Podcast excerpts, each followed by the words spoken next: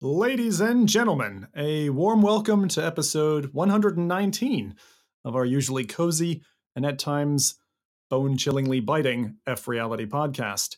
This is a weekly VR, AR, and MR talk show that, let's be honest, only rarely talks about AR and MR, but hey, you know, one day.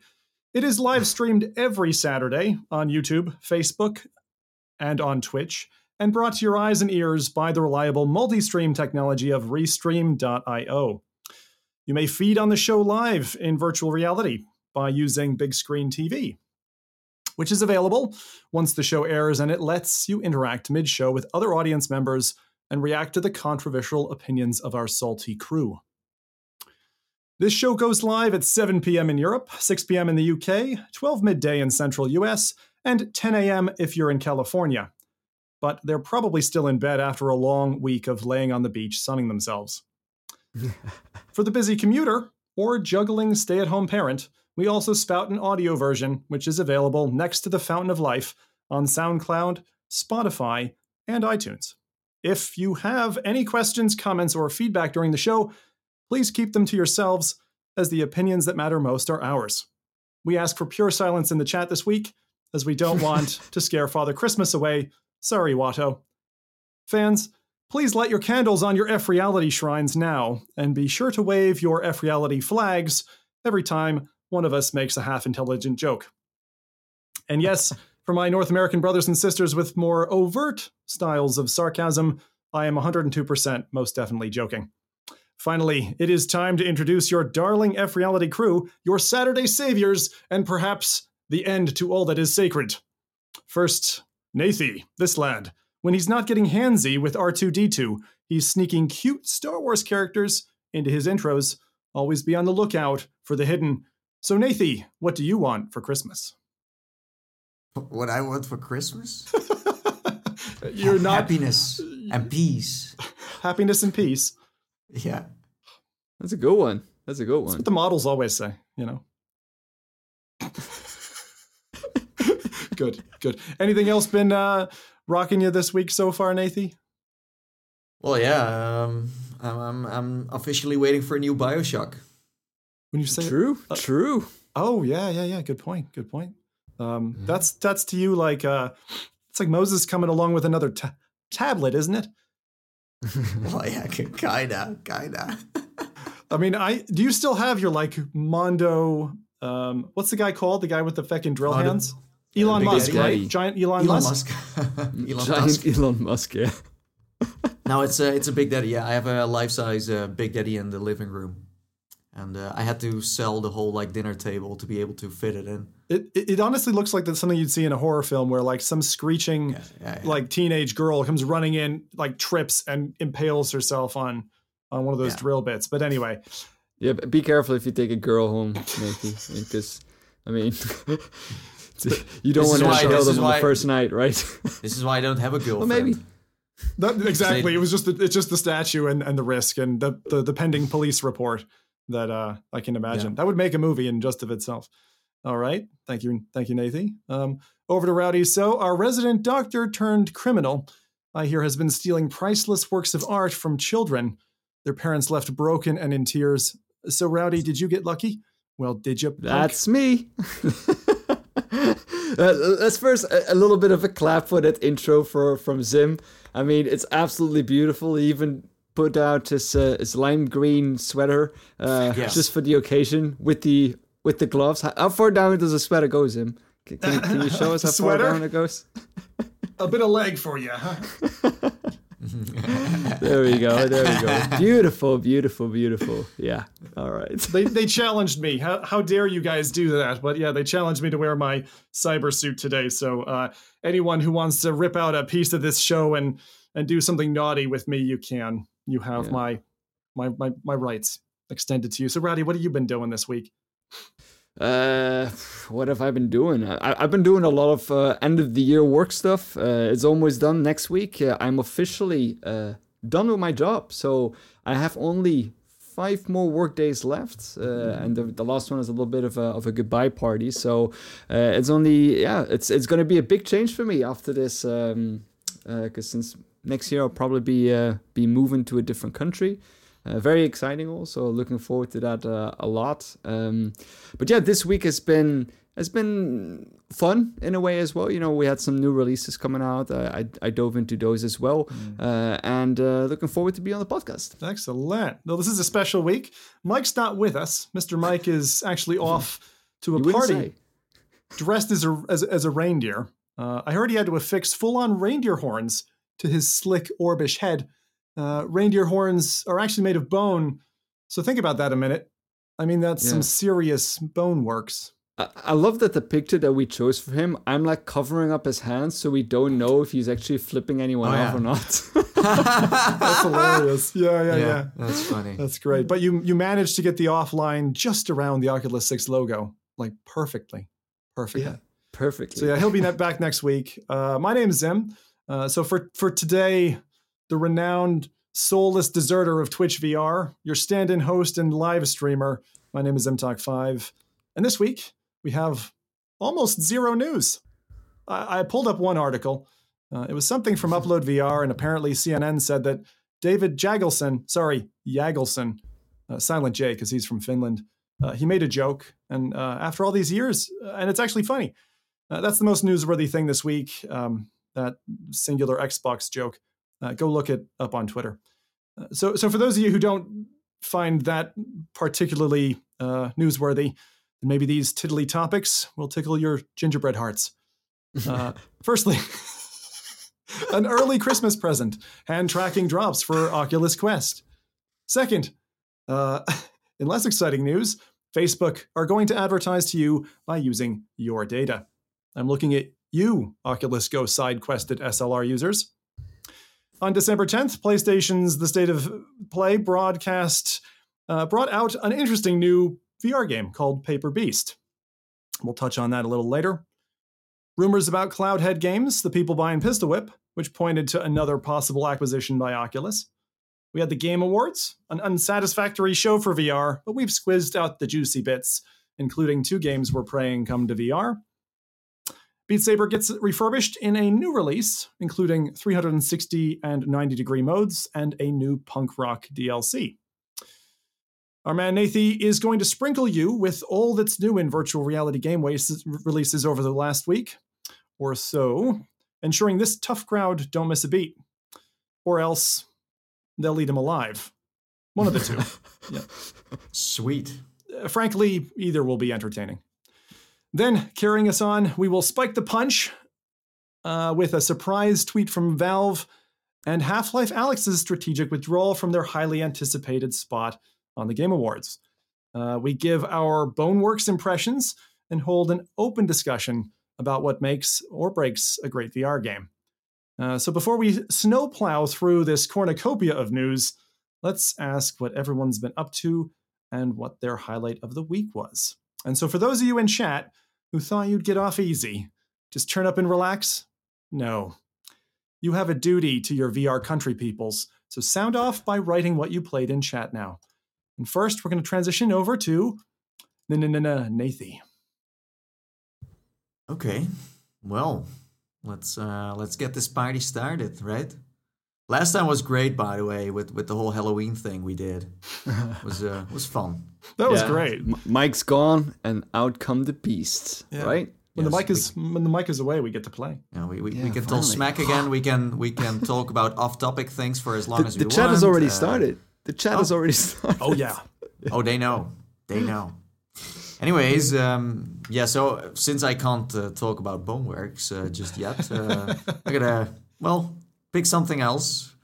I will be um, well shortly talking about the Droid Repair Bay. I played it last night uh, through Oculus Link because it's a PC VR game that uh, is only available on Steam and Oculus Home for Go.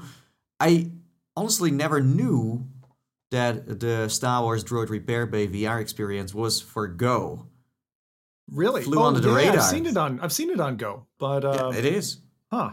but not on Rift or let's say uh, Quest. You know, it's it was only a PC VR uh, game on Steam. So uh, yeah, I, I, I uh, went back in also to you know celebrate the upcoming Star Wars movie, um, and yeah, I had a lot of fun. It's like this short but sweet uh, experience of, let's say, like 10 minutes. Um, although this time I figured out that uh, there are achievements to it as well. And if you read the achievements on Steam, you can get a lot more out of it than you play it like two to three times because there are certain challenges to be, you know, conquered. So um, for the folks out there who have never heard of Droid Repair Bay, um, you play as an astro mechanic who needs to fix uh, all kinds of droids, and they um, they roll towards you, and you need to put them on this uh, workbench, and you need to open them up and uh, replace chips and stuff like that.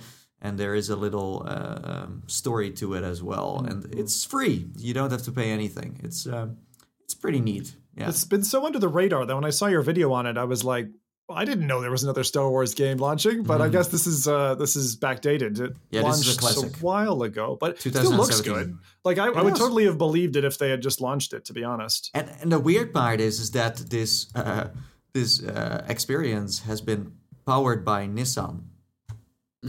but there is no but there is no yeah but there but there is no like commercial stuff in there. yeah. So I'm not sure where that comes from.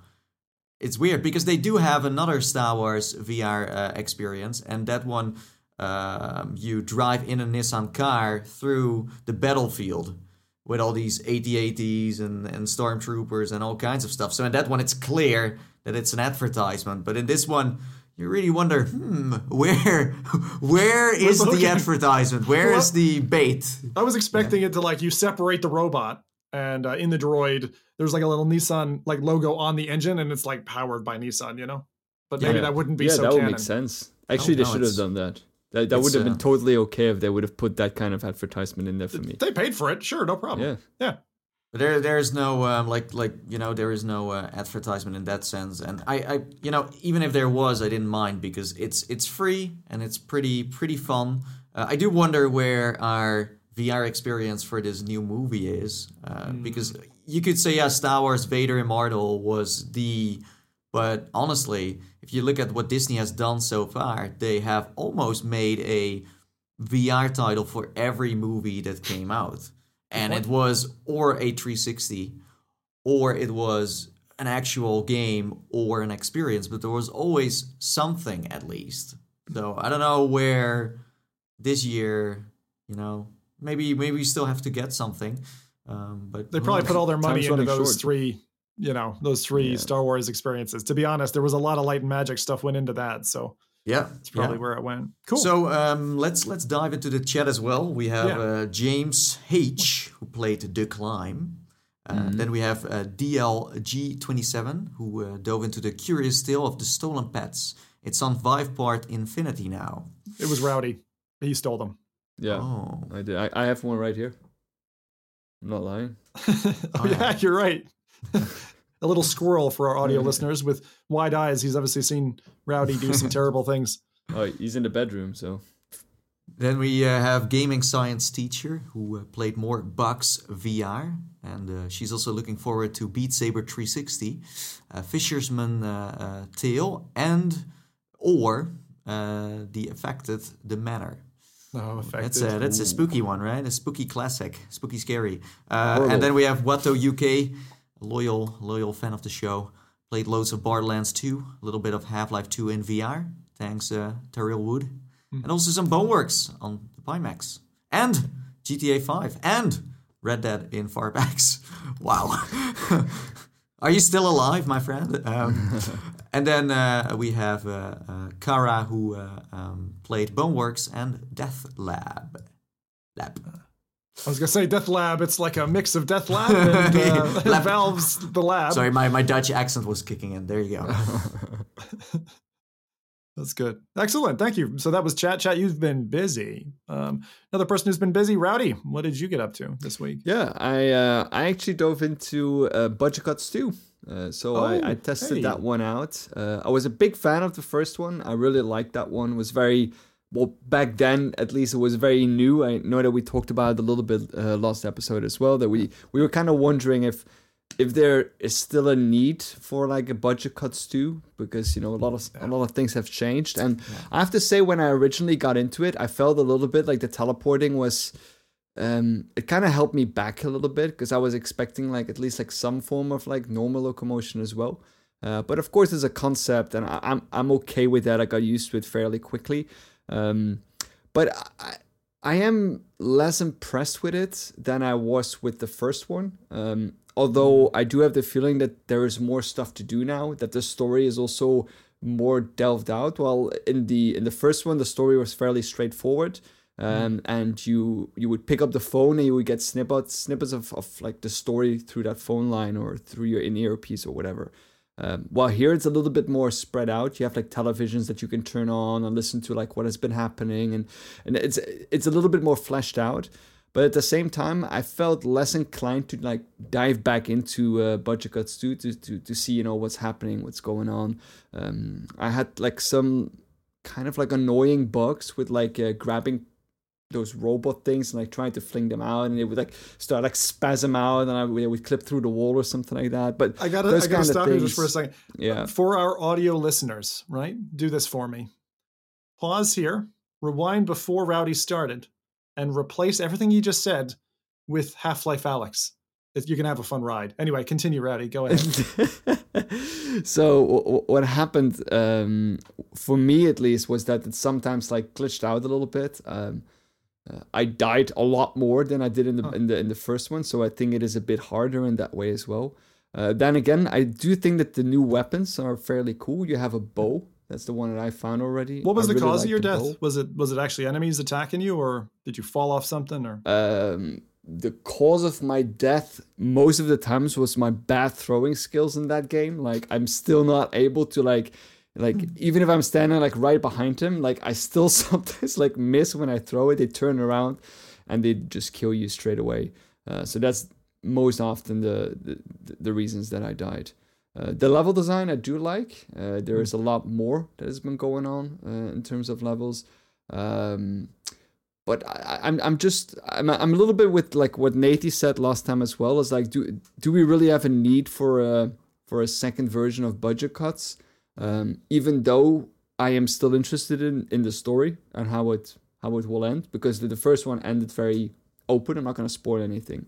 Um, you don't really have to play the first one either because they kind of summarize it um, through televisions. Uh, through if you turn on the television, you listen to the news, the robot news, the things that have kind of occurred and have happened. ah, so it catches you up with the that story, catches you like a summary. no, I wouldn't entirely say uh, that it would catch you up, but enough at least. And also the in-ear piece that you receive also gives some pieces of information. Uh, you have the return of Adam, which in the first one was absolutely horrifying. Um, he is in here as well, and you encounter him fairly quickly.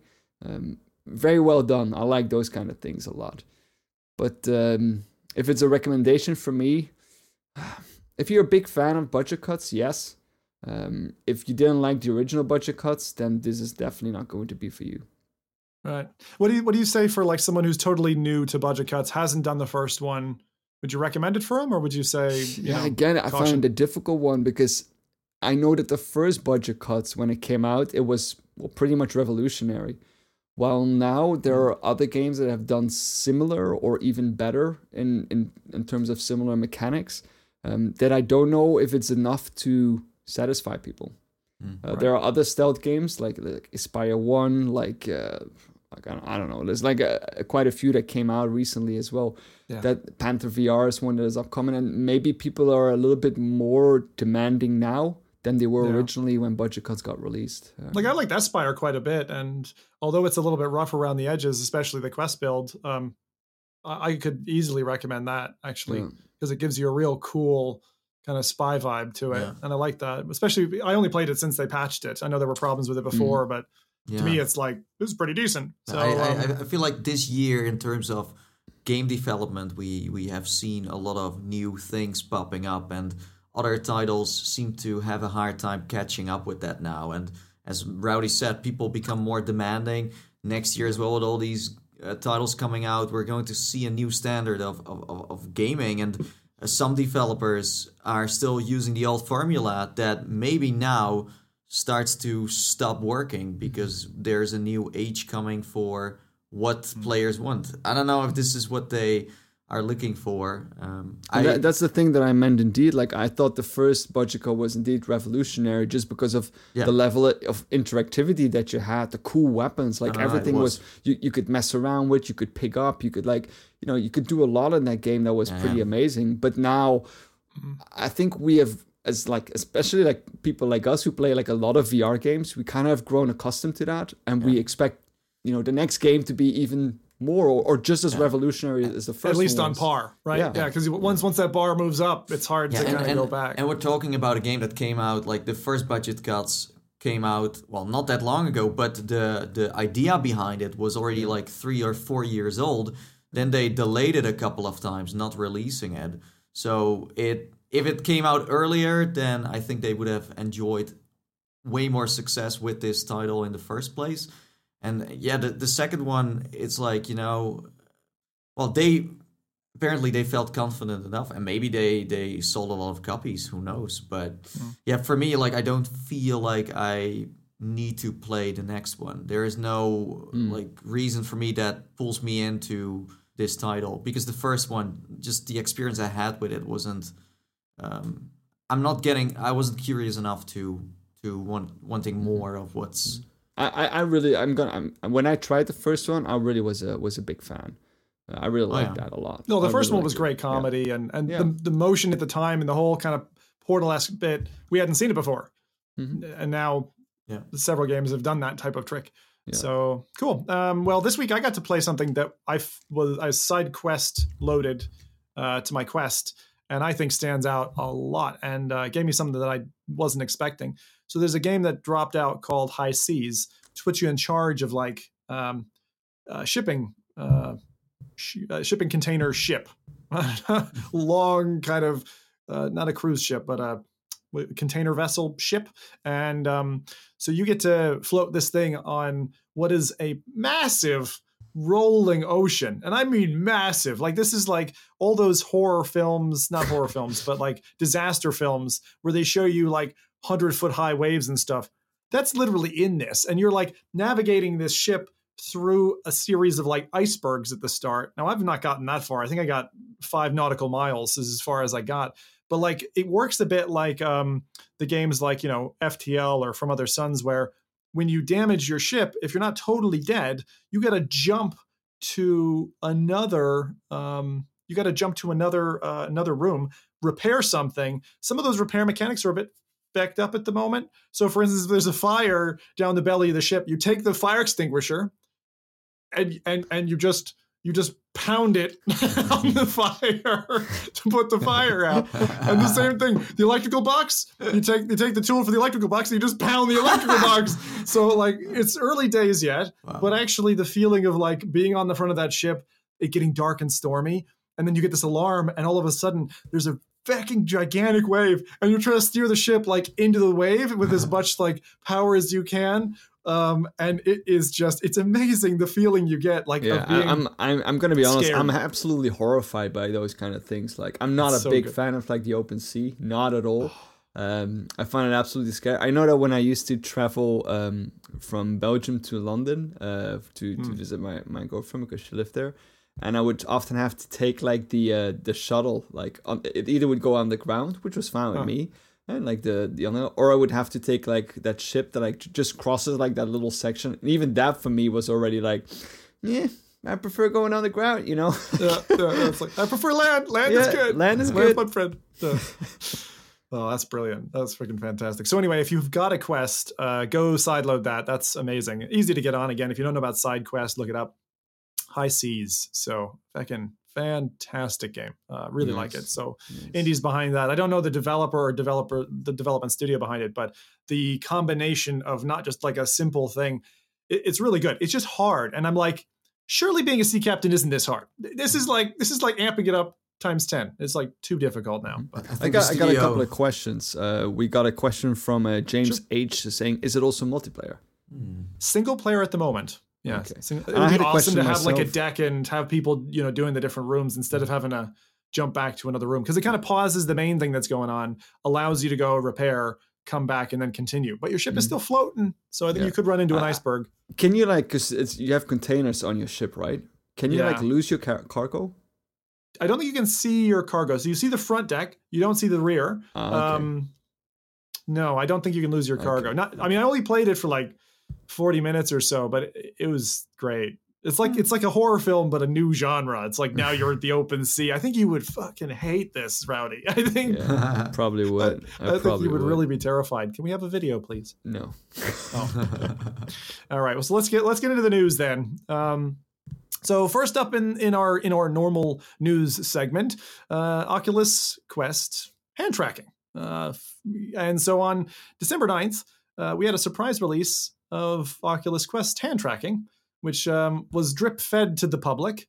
Uh, with patch pushes for version 12 of the OS, allowing interaction with the user interface, several first party apps such as Oculus Browser, Oculus TV, and Guardian, which was the most exciting for me until I realized you can't actually draw the line with it. You can just interact with the menu and then it goes, needs a controller. So that kind of kicked me in the nuts a little bit. Um, I can't wait to draw my finger through the sand. You know what I mean, lads? Like that felt so good with a controller. It's going to feel even better doing it with a finger. Yeah. Um, so, as stated in their public blog, uh, Oculus have said more and more experiences on the Oculus platform uh, will support hand tracking over time. Uh, this is one gift that we'll keep on giving. I have to agree with that because the way they've been revising the software side of the hardware package that you buy when you buy an Oculus Quest has been great. Um, really fantastic leaps and bounds this year. From tracking of the controllers near the headset uh, to various variations of the software that you use, the options you have with that. Um, a number of things have come in that I've that I've really enjoyed. Um, so first party is great, right? But like your first party, it was probably 80% dudes and everybody was drowning themselves in alco pops. So not the end stage by far. So in even better news, uh, the new SDK, the software development kit, is rolling out next week. Developers and creators now have the power to unlock controller free hand interactions in Quest apps for the first time. Oculus and us, I'm sure, can't wait to see what ships as what kinds of content they'll dream up. I can't wait to see what side Quest has because you know that's probably where it's going to hit first. Yeah. And I'm wondering, what do you guys think about this? Have you had a have you had the latest update on your quests? Have you given the hand tracking a go and its kind of current variant, or um, any comments from even just OC6 would be good. I haven't tried it yet, uh, but I, I believe Nathie did try it at uh, OC6, right? So Yeah, yeah, but I also tried it uh, this week, the the update.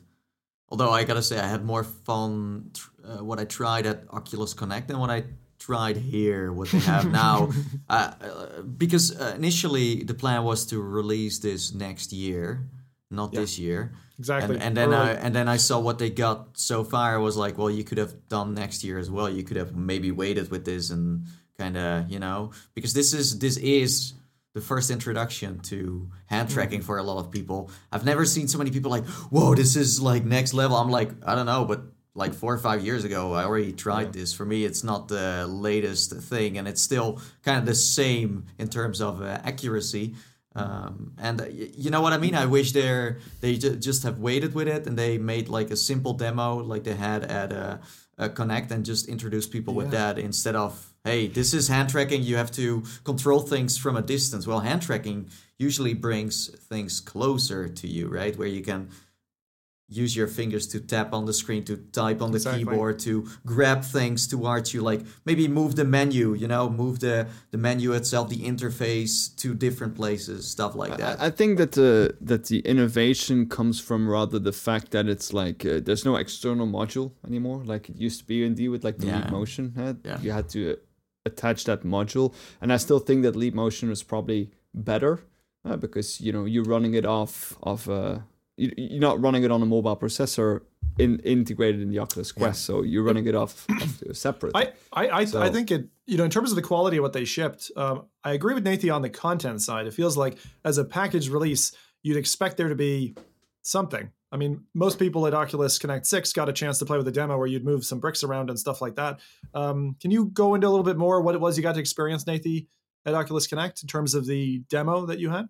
So it, it's let's say it's not not much better than what's uh, out now. Um, but um, yeah, this this was like um, a demo and where I had to um, tap on certain objects and open them to find uh, leaks because I was in a kitchen and I had to uh, point out where there was something broken. So I had to use my hands to open a cabinet or point towards something. Um, but Mm. at least my finger came closer to it than what it does right now. Yeah, I Um, noticed that boundary um, mechanism that seems to be kicking in. So putting your hands close together, it doesn't like your hands touching at the moment. It doesn't like overlap. It doesn't like interaction. Well, uh, the, the hands. funny part is in this update that they have now, they make your hands disappear, so you will never see that it doesn't work, right?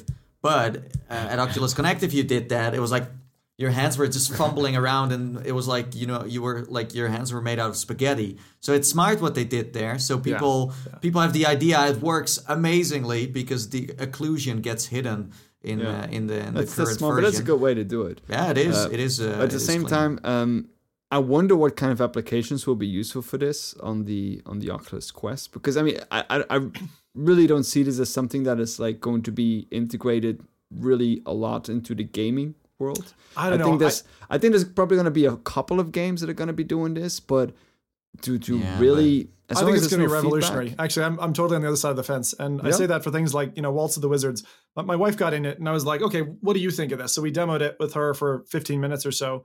And she was like doing the menu and all that. Instantly got the kind of drag around the pinch for her, which I usually stick my thumb out and kind of do that. And I find that having a kind of a hard surface to kind of click against works very well with their selection system. She rated it 8 out of 10 in terms of what it currently does, was very Mm. impressed. The fact that, I mean, it's her first time seeing hands in VR. And like what Nathie said, we've had similar technology before, but even I, who I've, I've experienced that, I had a magic leap and things, and bringing your hands up, like when I first did that, I was really impressed at how fast it grabbed your hands tracking wise. Like it's straight away. And it, it's not like I was expecting it to want to size up my hands or something like that. One thing we did notice though, and I see a few- couple people in chat mentioning the same thing, is it assigns you a pair of hands based on your measurements. And my, my wife is like, these hands are too skinny.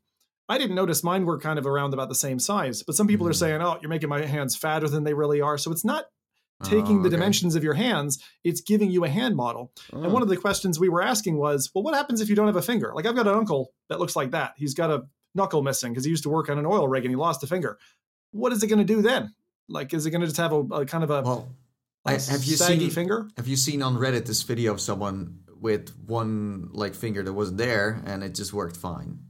So it, it just filled it in and just left it. yeah, it just part- fills it in. And Hmm. again, like it, I I haven't seen your your fingers twitch in any way. It seems to be very very solid in So that sense. what you're saying, it could it could even be used to be treating phantom pains. That's that's Oh, rather yeah. impressive. technically, technically. But the, Um, the thing is, what I- what I what I see it being used for more uh, for more is like uh, like media devices, like like Netflix or like YouTube or uh, like just watching What? a movie, like those kind of because those are like natural interactions instead of like a remote control. Uh, don't and then you on the normally other use end, as that, a as like, a in the research dark?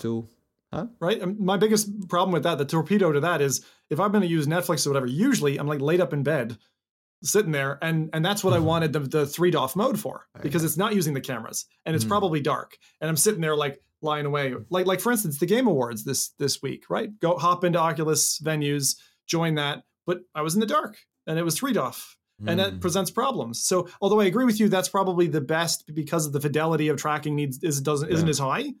Um, and I actually think that like low uh low interaction VR games are really gonna like Bogo, for instance. Yeah, Bogo, Bogo, with yeah. hands, amazing.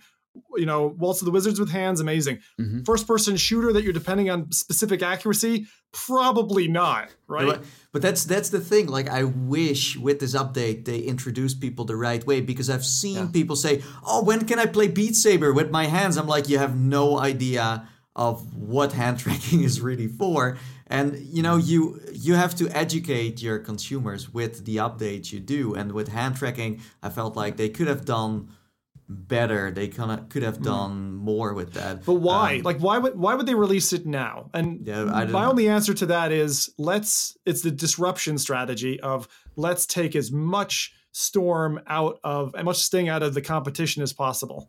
Because you've got so much talk around the holidays around Half-Life Alyx, the index, you know, all that kind of Mm. stuff. it kind of feels like what can we push now? What can we push to to generate noise? And hand tracking, honestly, is probably the best arrow in their bow. Or they were just up up with their schedule and they were just ready to go now, and they just did it earlier. Um, but I, yeah. honestly, I think the hand tracking will be mainly used for. Um, you know the, the, the social stuff. Facebook Horizon will will get hand tracking. Um, mm. VR chat probably um, maybe vTime, big screen, mm. alt space, etc. Yeah. And and for training purposes too. Um, exactly, training is, would be perfect. It'd be perfect for kind of like a VR based training course that you're yeah, clicking for, through or interacting with. Be, because for for a lot of people out there, it's very hard to use the controllers. They click on everything and and things go wrong. But with mm. with hands, like everyone knows how to use their hands. So that will make things way easier for loads of people that are, let's say, a little older in that sense. And and I think that's yeah. that's good. We're just we're just not, you know, if you're not a if you're a technophobe, using a new controller is not as easy as just yeah. going in this way. But I'm curious, Rowdy, with your position on this, um, are you then quite anti what we saw on OC6's stage this year in terms of like controller free tracking is the way to go? For mass adoption? Are you are you against that strategy, or do you think Oculus has it right in that respect? That to remove the controller from games, right? Uh, to remove the controller to for mass adoption. I don't think it's like controllers are out forever, but obviously but, that's uh, what their uh, path is. For me, that depends a lot on like what what you what you mean with mass adoption. Like uh, if it's mass adoption indeed in the social spectrum, then of course hand tracking is a logical step, and that is indeed the the scenario that that you know Facebook wants to go into because they have a huge um, social media platform.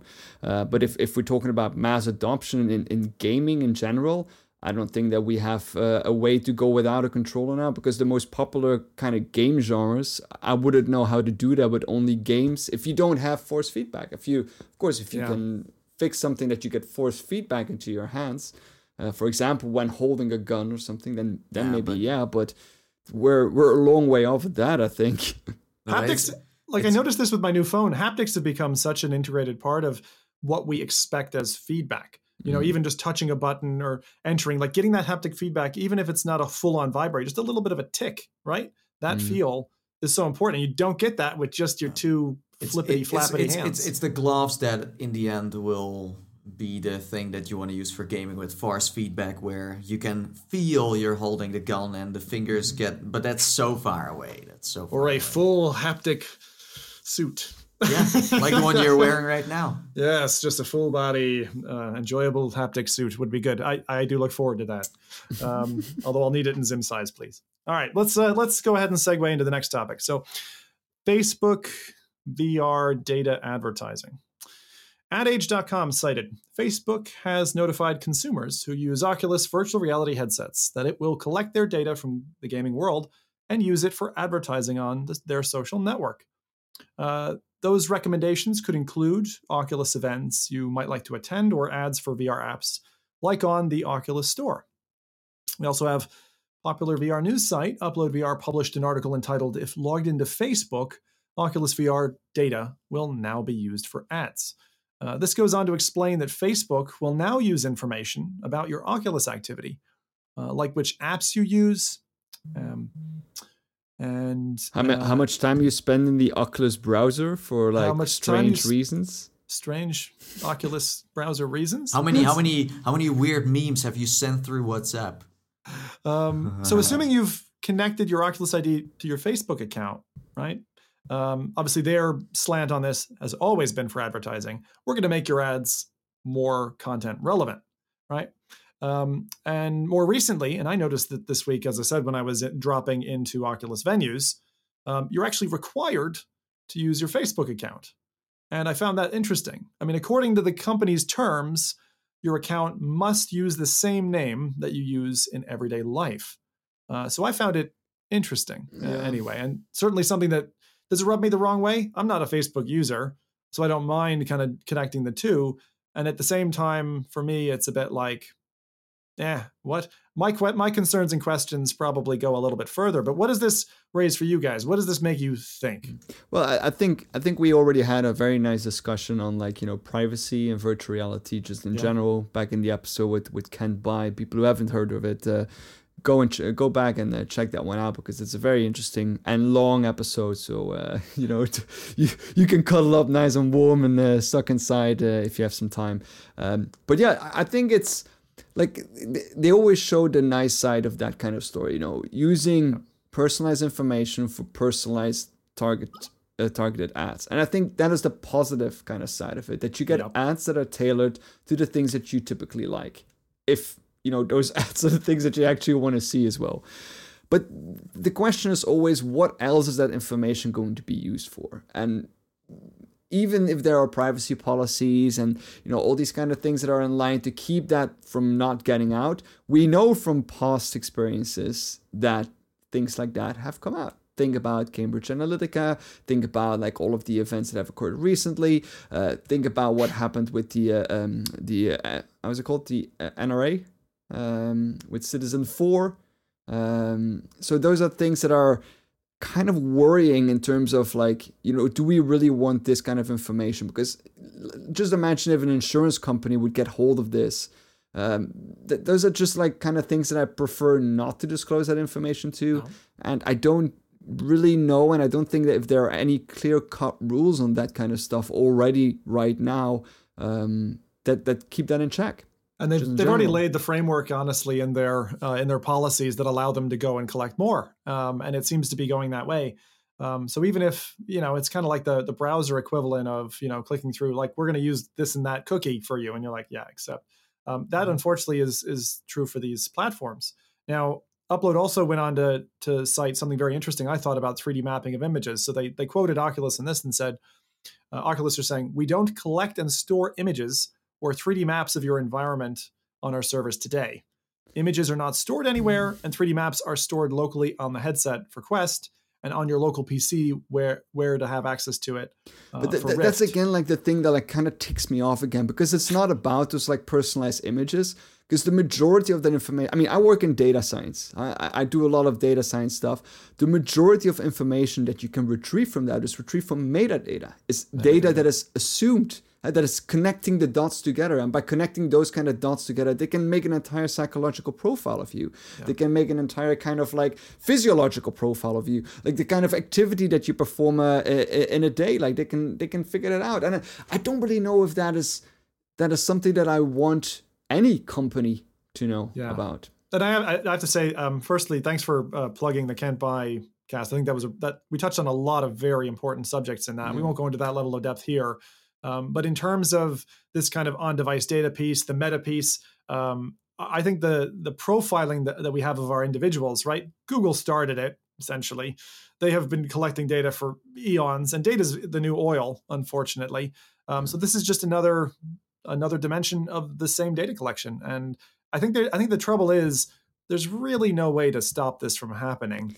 I no, that, that's that's the thing, and I think that there need to be proper laws in place um, that kind of govern that better because we had the same problem in science with DNA sequencing. And there were like there was at a certain point mm. insurance companies that would like maybe propose DNA sequencing so they could like determine like how likely you are to get a certain type of cancer. But can you can you imagine that that Jesus. based on your DNA profile that they say yeah you get uh, you need to pay this much of insurance or you don't even get insurance because you're likely to get or you know whatever like those are kind of like that's very personalized and private information that just shouldn't be shouldn't be out there. Mm. i mean Nathie what's your opinion on this stuff? Like does this uh, make you nervous or are you more kind of new gen and you're like the, whatever the, sign me up the, the thing is like it's a part of my my job. So if, if i'm like ah you know what? No i don't want all of this then i have a problem.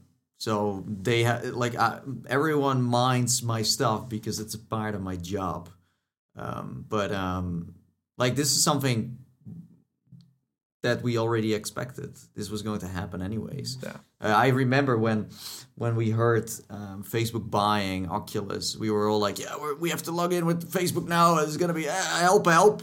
Right, and then it didn't happen. Mm-hmm. Um, I don't think that that is to... really the problem. I think the problem is rather to the fact that what is that information going to be used for? Who has access to that Yeah. and what can they use that information for? And Yeah. that is something that needs to be very strictly regulated. I don't mind that if i need to log in with my personal facebook Yeah. but then at least i would like to know do i have access to to to know who has access to that data? And can i then ask them to remove that data? If they if for example cambridge analytica has an entire dossier on rowdy guy can i tell them and say you need to delete my files because it's my information. It's it's my property. Well, well, us as EU citizens, and sorry, rest of the world, but us as EU citizens, uh, our EU data subjects, we're able to pull out the tenants under GDPR, the General Data Protection Regulation, and actually require companies who deal with our data uh, to do just that. So if, if if we want a copy of that information, we can write them. Uh, if we want them to delete that data, we can do that. That doesn't mean that they're they're going to be able to provide the service and delete your data. Mhm. So, like Nathie said, we're all already in the noose. You know, we're here hanging, and I don't think there's much we can do about it. But um, Well, you can. You can. You, you can always say no. yeah, but, you But it you're doesn't saying feel no to like the it. whole the whole thing. Yeah, exactly. So I, I, I'm thinking that you know people who are a bit, and I'll say younger because they tend to be more openly sharing with uh, with with data, and they don't kind of maybe Well, see that macro picture or care as much. But I think they would see this as just kind of natural evolution. But it's concerning though, because people are Yeah. willing to, uh, you know, because give they out don't all realize the, the, impact of it often. No, That's exactly, and and and the thing is, it it as Rowdy says, it it's going you know deeper and deeper, and to a certain point, they they abuse your data to you know. Um, Ju- just you- imagine in that you have just cubicle. imagine that you have a, a, a, a father or a, or an uncle that has all of his information locked, and you go to your insurance company and you say oh but we see Yeah, a family history of this and this and this and Oh, that yeah. we're not going to provide you coverage you'll be like Sorry, you can't have VR coverage. But- You're just gonna have to sweat into that VR headset, thinking then- maybe one day I'll get electrocuted. But that, that's what people don't get. If you give away that much privacy, uh, that's th- this is the stuff you're going to face. Yeah, true. So that's it on uh, mm, hmm, on uh, an interesting subject. Certainly controversial. Um, It is. I think I, I think I think we're on, this is only the tip of the iceberg. I actually think it took us longer to get here than uh, than expected. But hey, there you Same. go. This week has been full of all kinds of news. Um, this week as well ran. Uh, on December 10th, we had PlayStation's The State of Play, a regular broadcast where they announce new games. And I think that this is something that um, it's a nice way. It's a nice succinct package. It doesn't. It's not drawn out in the same way that Yeah. like Microsoft or other other um, platforms release their information. And it's almost like very much. This is just a package like trailer. We're gonna stream it at this time. You get all the news, No, and then we're out. really- and it's no, like it's really 30, good. 30 minutes. The thing I like about it, in contrast to the Game Awards, which we'll talk about in a little bit, concise, yeah time saving, right? Yeah. So we actually uh, we got a glimpse of an artsy new VR game sporting a sprawling wilderness and some odd creatures. Uh, to me, from the gameplay shown in the trailer, um, you're kind of overseer watching and interacting with pack animals as they migrate across this foreign land in Paper Beast. Uh, kind of a cool name.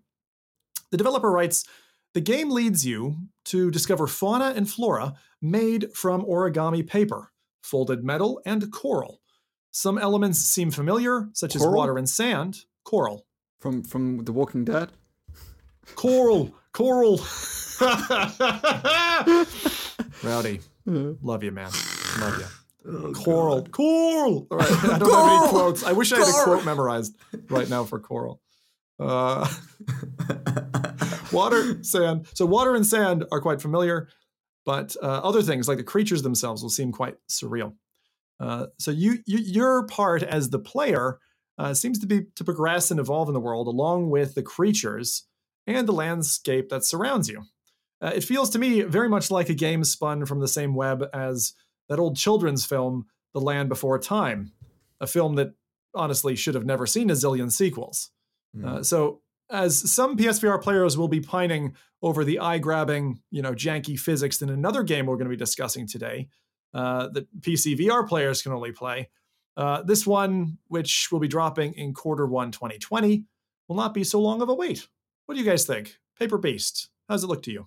Well, I was going to play this at Gamescom, but I had to cancel my appointment. So it has been on on uh, um, events. The show floor. Yeah. yeah.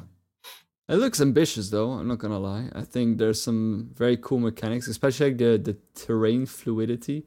I like. I always like that kind of stuff because it, it makes so much possible. Uh, this is great. I love that this title has come in and that you guys are seeing the trailer because this is the perfect place for me to go rowdy. Hand tracking in this game looks like it would be a good marriage. Oh, of course, of course. But like I said, there are, there are definitely a, a handful of games that will really, really profit from that. I mean, uh, for sure. Yeah. If only it wasn't on a pl- wasn't on PlayStation and a PlayStation exclusive. We don't have hand We'll have to- tracking on there yet. We'll have to wait for PlayStation 2. Um, or sorry, not PlayStation 2. I meant PlayStation VR 2. Uh, Yeah. Yeah. all right, cool. Um, next bit of news we have there was a, we love controversy on this podcast. There was a controversial photo taken by Cloudhead Games at Mm. the Facebook campus. Uh, so, Cloudhead Games, if you don't know who they are, they're a veteran VR studio behind the Gallery 1 and 2, Aperture Hand Labs, and more recently, Pistol Whip.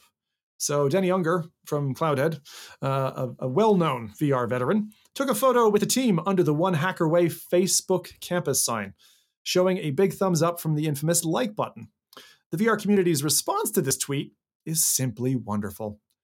so, Denny said in the tweet, some of the team at yesterday's mystery location, Tongue Face, it was an insightful day. Now, these are some of the select responses. Briz on Twitch says, please don't make the gallery exclusive to Oculus. Denny replied, We haven't talked exclusives with anyone. The truth is that most of the major OEMs in VR want the market to succeed broadly. Second, Coyote says, If this ends up being a deal with Facebook and Oculus, you've lost me as a potential buyer. I've been eyeing Pistol Whip, waited for the next salary. Now I'll be waiting a bit more to see what kind of dev you are and what side of the fence you're on. Don't fall in line with exclusivity. To which Denny responds, Totally fair. And then Tom said, Hope y'all realize abandoning the index is abandoning the future of VR, but gotta get that bread, I guess. And Denny says, You know we're on the index, right? So seeing these tweets and Denny's entirely reasonable response to the confusion he's inadvertently stirred makes me picture something. I imagine there's Denny sitting on the throne, his head in hands, as he cries out, It was just a simple fecking team photo for feck's sake. but he seems like a calmer kind of lad. yeah, exactly. Like if that was me, I, w- I would have like launched a tirade on, on YouTube, Twitch, Facebook, everywhere. Well, you can tell you can tell he's seasoned. The way he responds, This- great. this man- Factual, short, punctual. Like I gotta I gotta give props to Denny. He responded great. He, the internet, as usual, went to town with that. Maybe he should have seen it. Maybe it was intended. Whatever it was, I had a lot of fun with that thread. So thank you, Denny. And and then and then a couple of days later, he makes a photo being at Sony, and then again, there's the same fear happening. Um, although at the same since time- since Facebook bought Beat Games, there is this idea that they're of course going to buy more, and they also said that. And now people are wondering who are those development studios. But and at the same time, I'm happen. like I'm like wondering what makes people think that they that they have any say in like what Cloudhead Games decides what is best for their company that they built from Hmm. the ground up. If they want to move to Facebook, that is their decision, and they they will live with the consequences or the fruits of the labor or whatever. But it's their decision. If they if, if you have an opinion about that and you don't like it, fine.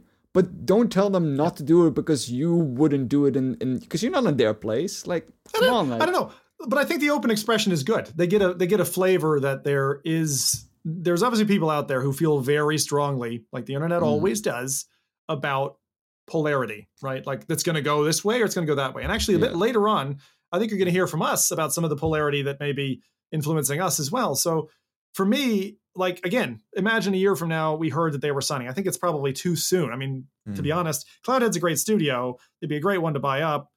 Are we in? I'm not trying to influence Oculus's decision making here, but I'm saying like they're one of the originals. They've produced excellent content right the way through. They've also Yeah. like Survios, for, for example, another one you could buy, uh, have produced a series, a variety of content, not just the same thing again and again. Uh, but I do think that, you know, I think that I think that when it comes to Cloudhead, like you said, Rowdy, it's their call. If it's the best for their future, let them let them make the decision. Yeah. Someone's going to be upset no matter which way they go. But if it's the best for them in the end, it's the best for you because you'll end up seeing more of them long term. Even if you're, Exactly. you know, on the two sides of the console war, I think that still matters, like in the long run. Yeah, Yeah. that's true. and and I don't think that they would ever be like you know we're gonna be exclusive to one specific platform because uh, you know the, the majority of the of the of the bigger titles that they've released have come out on all platforms anyway. So Yeah.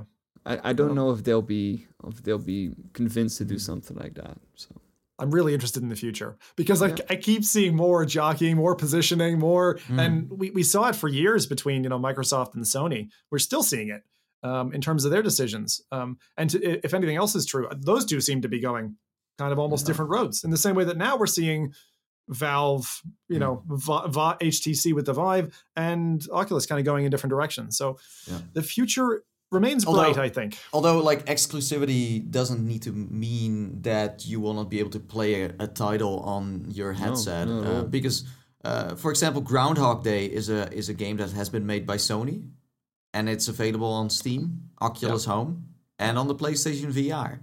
Um, so Mm-hmm. hopefully, uh, let's say Facebook is gonna do the same. Uh, that would be nice. It's better for the industry, but uh, we'll see. But I, I think that actually originally Oculus wanted to support the other headsets on their platform as well. but Originally, some they issues. did. Like yeah, they were or trying to strike a deal for it. Yeah. Yeah. So Uh, anyway. good. Good, good, good. I, I love how much contention we have in this week's news. To be honest, thank you, world. You made my job super easy. I mean, this this week, I basically didn't have to drum up anything. All the news just came to me. Thank you. It just fed me like a filter. Okay, next one.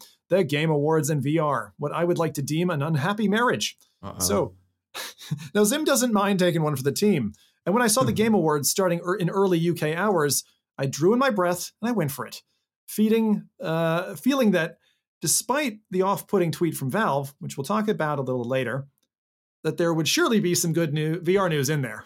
Surely, surely there would be. Um, Surely. Later that morning, signing off from the fifth annual Game Awards around 5:30 a.m. in the UK, uh, with a work day the next day, I felt quite disappointed I hadn't seen more. Uh, however, my brain was given at least some fumes of fuel to go on, and here's what I went away buzzing on about uh, about what was said, and a little later we'll touch on those things that weren't said. So first off, Hellblade.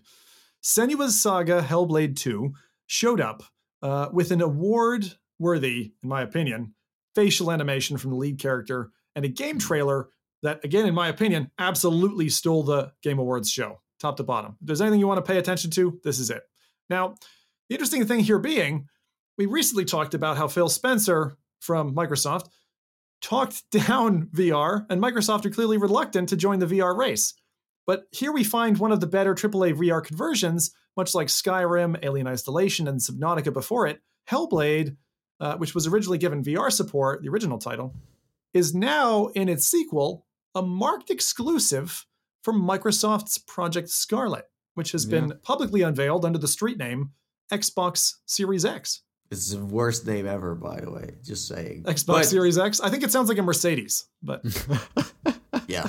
Yeah. But- a, um. No, go on. Go on. Uh, a little bit more. So, just for those who aren't familiar with Hellblade, right? So, and as described by Wikipedia, Senua's Sacrifice, Hellblade is Senua's Sacrifice, is a dark fantasy action adventure game uh, developed and published by the British video games development studio Ninja Theory. Inspired by Norse mythology and a Celtic culture, the game follows Senua, who's a warrior who must make her way to Helheim by defeating otherworldly entities and facing their challenges in order to rescue the soul of her dead lover from goddess Hela. It was released worldwide for Microsoft Windows and PlayStation 4 in August 2017. Can't believe it's been that long. Uh, on the Xbox One in April 2018, the Switch in April 2019, and got VR support added in an update in 2018. That that runs on Switch. How? Runs on Switch. Can, can you just imagine a kid sitting there looking at like Uh, Hellblade, being like, "I feel so depressed right now." Go to mommy, just crying. Um, but I, I wanted to kind of talk a little bit about the power in Hellblade before we kind of just you know talk about the article and whether or whether or not we can expect it now to come to VR. Um, so GameSpot had a great review of the original uh, Senua's Sacrifice, and they mentioned this. So they said Hellblade's most notable achievement is the handling of an incredibly sensitive subject matter with an engaging and well-crafted action adventure game. At its heart, the story is about Senua's struggle to come to terms with her illness, mental illness, Uh, and in the process, she learns to find strength within herself, to endure, and to make peace with her past. So, to me, the astounding thing out of all of this is that the trailer that Rowdy's running uh, was running in engine in real time, not pre rendered CG. So, Ninja Theory, this is the most important part of the whole story, is a studio which Microsoft acquired in June 2018. So, does that mean we won't see Hellblade 2 in VR? I loved Hellblade. What are your thoughts, gents? You think this is it? That's it? Goodbye, Uh, Hellblade? I I think Uh, I think Xbox has made it fairly clear that they are- don't have a priority with VR.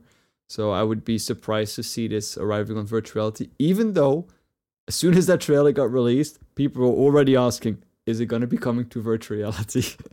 Although we have seen Microsoft buying more companies before, and then these games ended up on the True. Windows Store. So Yeah, true. But I have that. I think that there is like one or two games that are sparked by VR that are on the Windows Store, but but that's it. Uh, it's it's very rare. So there is definitely a possibility, but I think it's small. the music in the trailer, by the way, is absolutely brilliant. Yeah. Oh, It's- the it's an vocals. intense I, turn for like run the trailer, turn up the fucking audio.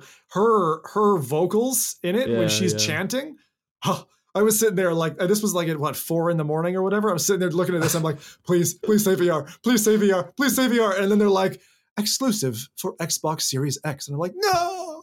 I've never had bigger blue balls than then. That was terrible. that was terrible. Um, so I really hope, I'm hopeful. I'm going to stay hopeful because I loved uh, Hellblade. If you haven't played Hellblade, totally holds up in my opinion. Go play it. It's a, it's kind of an over the shoulder. It, you're not playing Senua directly. You're seeing her walk around and stuff. So it's a bit more like Chronos or one of those titles. But Nathan and I are fans of that type anyway, and I think, you know, Yeah. Do yourself Well- justice. Go play it in VR. Someone could simply ask on Twitter or in an email, "Hey, listen, is your next one going to be in VR?" And then they give you a no or a yes. So we we don't have to sit here and wait. You can just ask as well. They have a voice. I think they Yeah. wouldn't know. I think they wouldn't know at this time. I'll bet you it's not been developed with VR in mind. But like, if they've if they've converted their previous game, I'd like to think the developers have coded in the back Yeah. End spine to make it. although although although this new Xbox looks like PC to me, so Yeah. What do you? What, so we won't maybe dwell on it, but did you guys see the form factor? The fact that it looks like a um, square edition of an Apple PC. this uh, new Xbox. yeah, it, it like reminded it reminded it reminded me of the Steam uh, machine.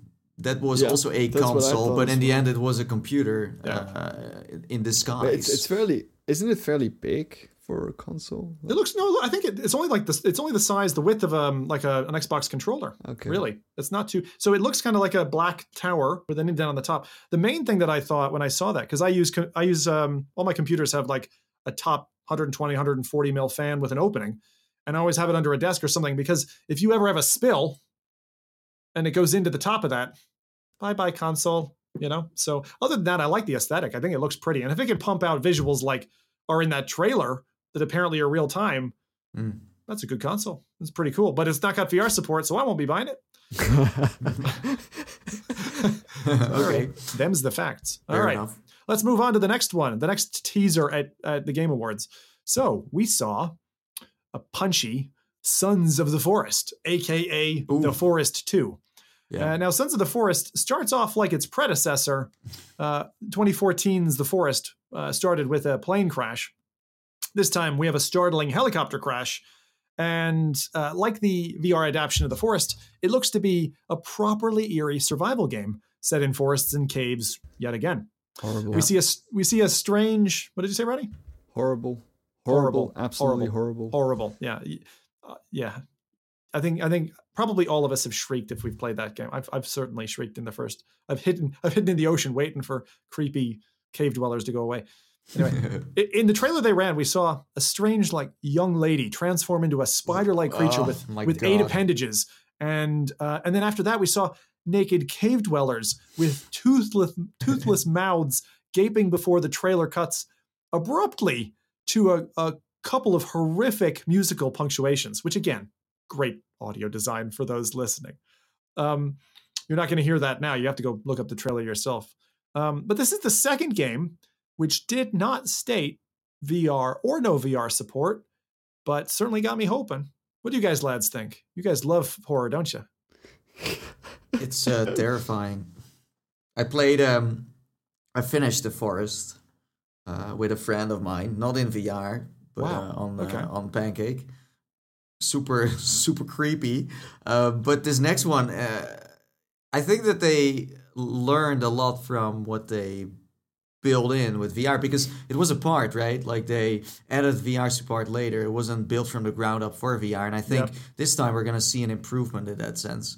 And the mechanics itself, if you look at the trailer, are like kind of the same. You know, like crawling through the side of a cave and things like that. But yeah, no, it's uh, it's fun. I think uh, it can definitely have another uh, another part to Yeah. the whole thing. It's like the same concept, but I don't think anyone minds. I think it's still No. welcome to have that. Yeah, it's weird because like I, although the forest again, if we take the analogy that we had earlier of budget cuts, budget cuts number two is kind of like okay, leans heavily on on its mechanics. Uh, this one obviously is its environment and that, but kind of getting a polish, a new story, new campaign, multiplayer. They haven't, unlike Senua's Saga, they haven't mentioned that this is not going to be on VR. They haven't mentioned the platforms it's going to release on. So so far we we don't Yeah, know that's true. either And way. at the same time, I think a concept like this, uh, if they introduce a new storyline, the update visuals, that is something that can already stand on its own. Just because Yeah. the concept of the forest, just in general, is such a strong concept. You can you can play it as a horror game, but you also can play it more as like you know like a building, or like a surviving game. Like Yeah. there's a lot of like different kind of genres that get like mixed together. So if they just update the visuals and introduce a new story, then I think that they're on the win. I mean, the good thing, the thing that stands out to me is if you're a complete chicken, you can go into you can go into the forest right with your friends, and they can help defend you, build walls around you, keep you in a nice little protected area, and eventually you might get murdered. But you know, until that point, you're fine.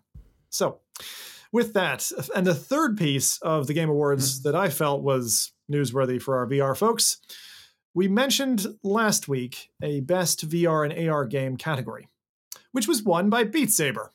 Uh, so the What a other nom- nominees that were beaten, yeah, a bit of a surprise here. Uh, the other nominees that were beaten were Blood and Truth, Trover Saves the Universe, No Man's Sky, and Asgard's Wrath.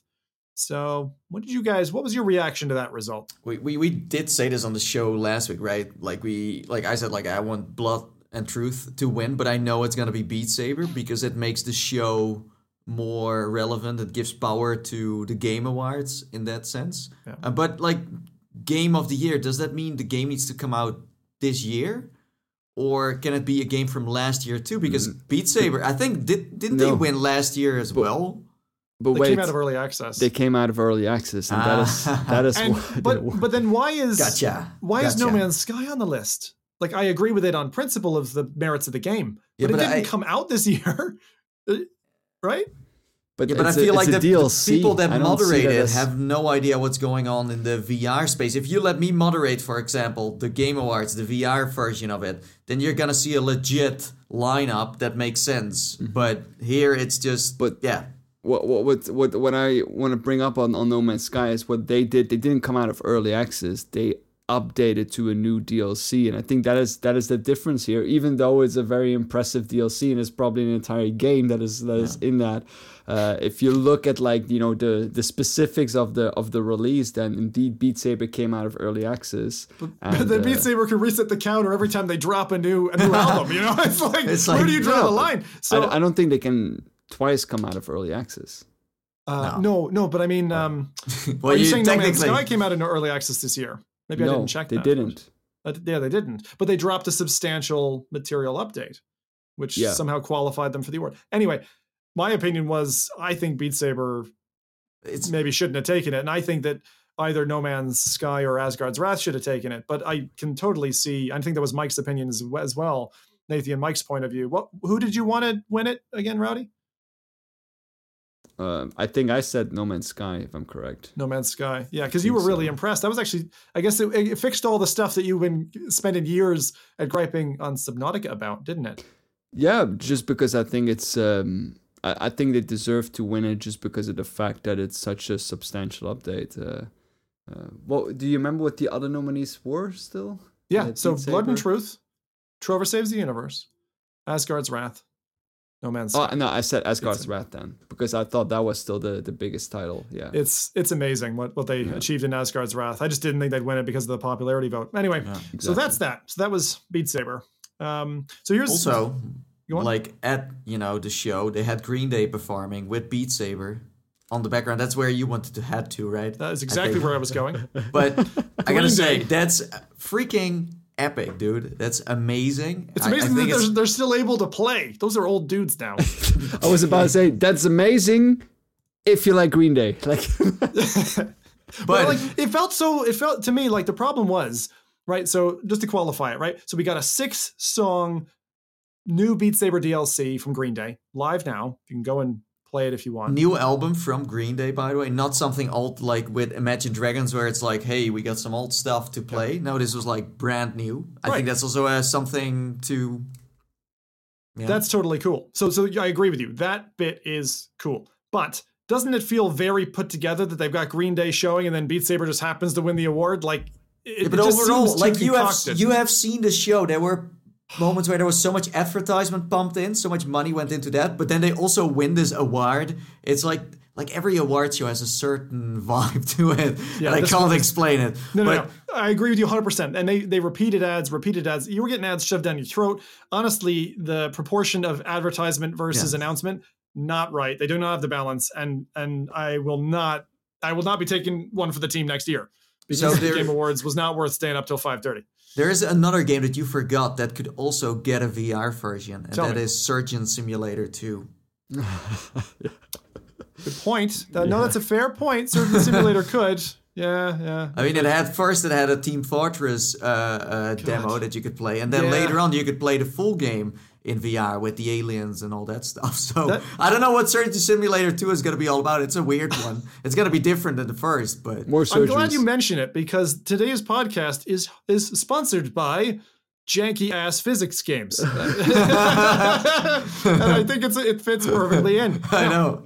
Yeah. one additional piece of news, which I think Beat Saber fans are really going to like, and I got a chance to dip into a little bit earlier, um, is the also release of the 360 and 90 degree modes for a selection of songs in Beat Saber. And it's not a small amount. I think it's about 27 songs. Um, I've got those, and I'll name them here in a second. But I think so. I've had a chance to play the new release. Uh, Nathan, you've definitely played the 360. I've seen you do that in Yes. videos and stuff. Have you had a chance to try the 90 degree mode as well, or no? No, but I I always felt like uh, the uh, the mode that I played that they called 360 was more of a 180 to me. Um, I don't know if like I haven't played the actual 360 levels now, but it it's not like you're spinning around like a madman as far as I know. So, Or do you?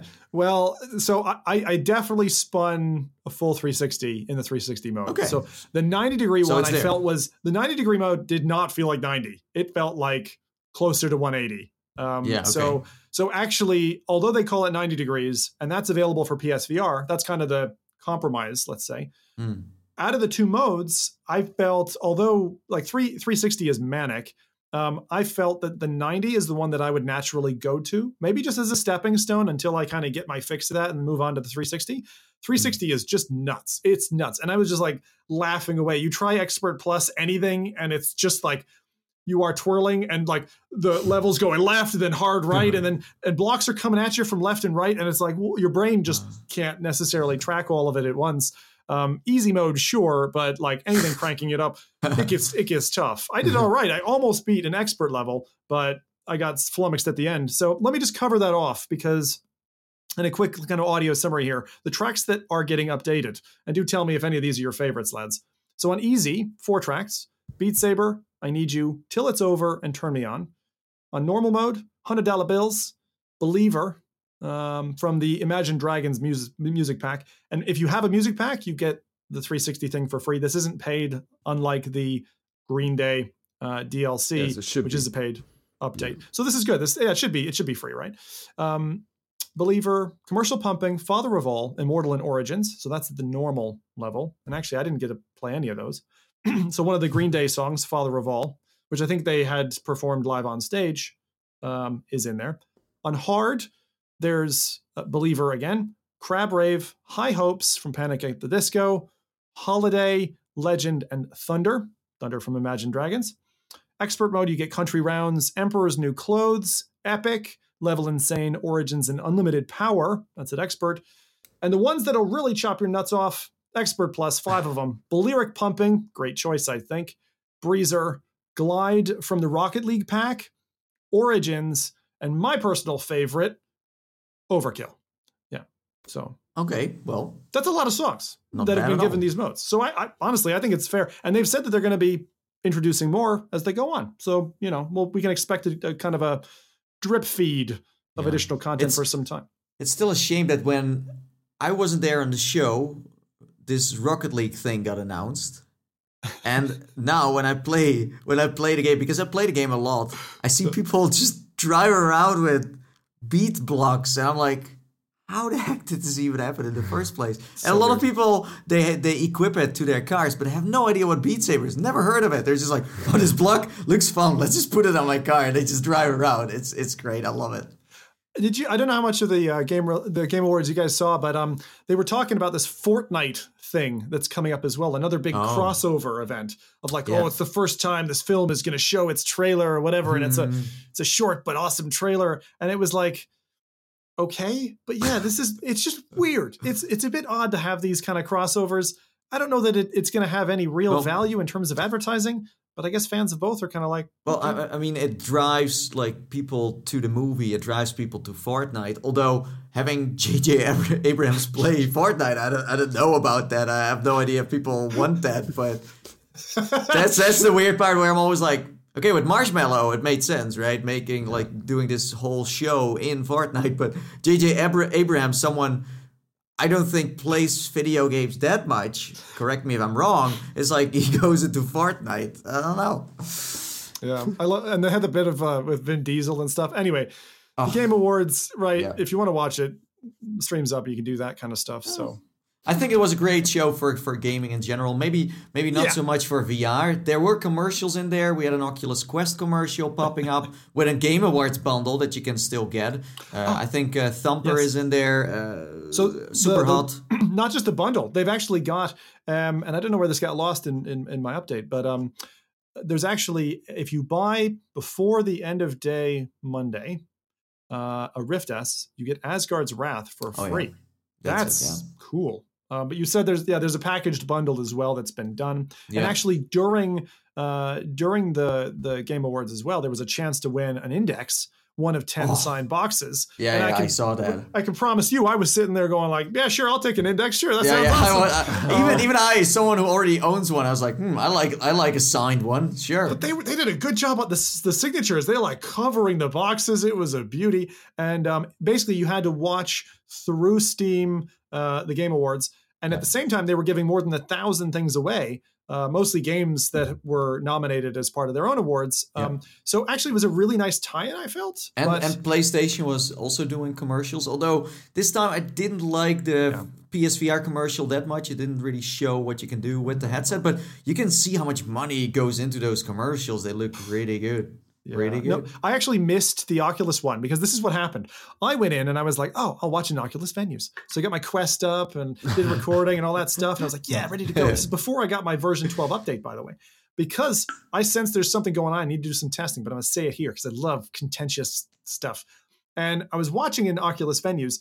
The Oculus ad kicks off. And in the middle of that, one of two things happened, I have surmised. So my headset powered off. It forced reboot like a Microsoft Oh Windows God. update. It forced reboot in the middle forced. of that. And I was like, shit, it broke my stream that I was trying to run at the time. And I was like, what the heck is going on here?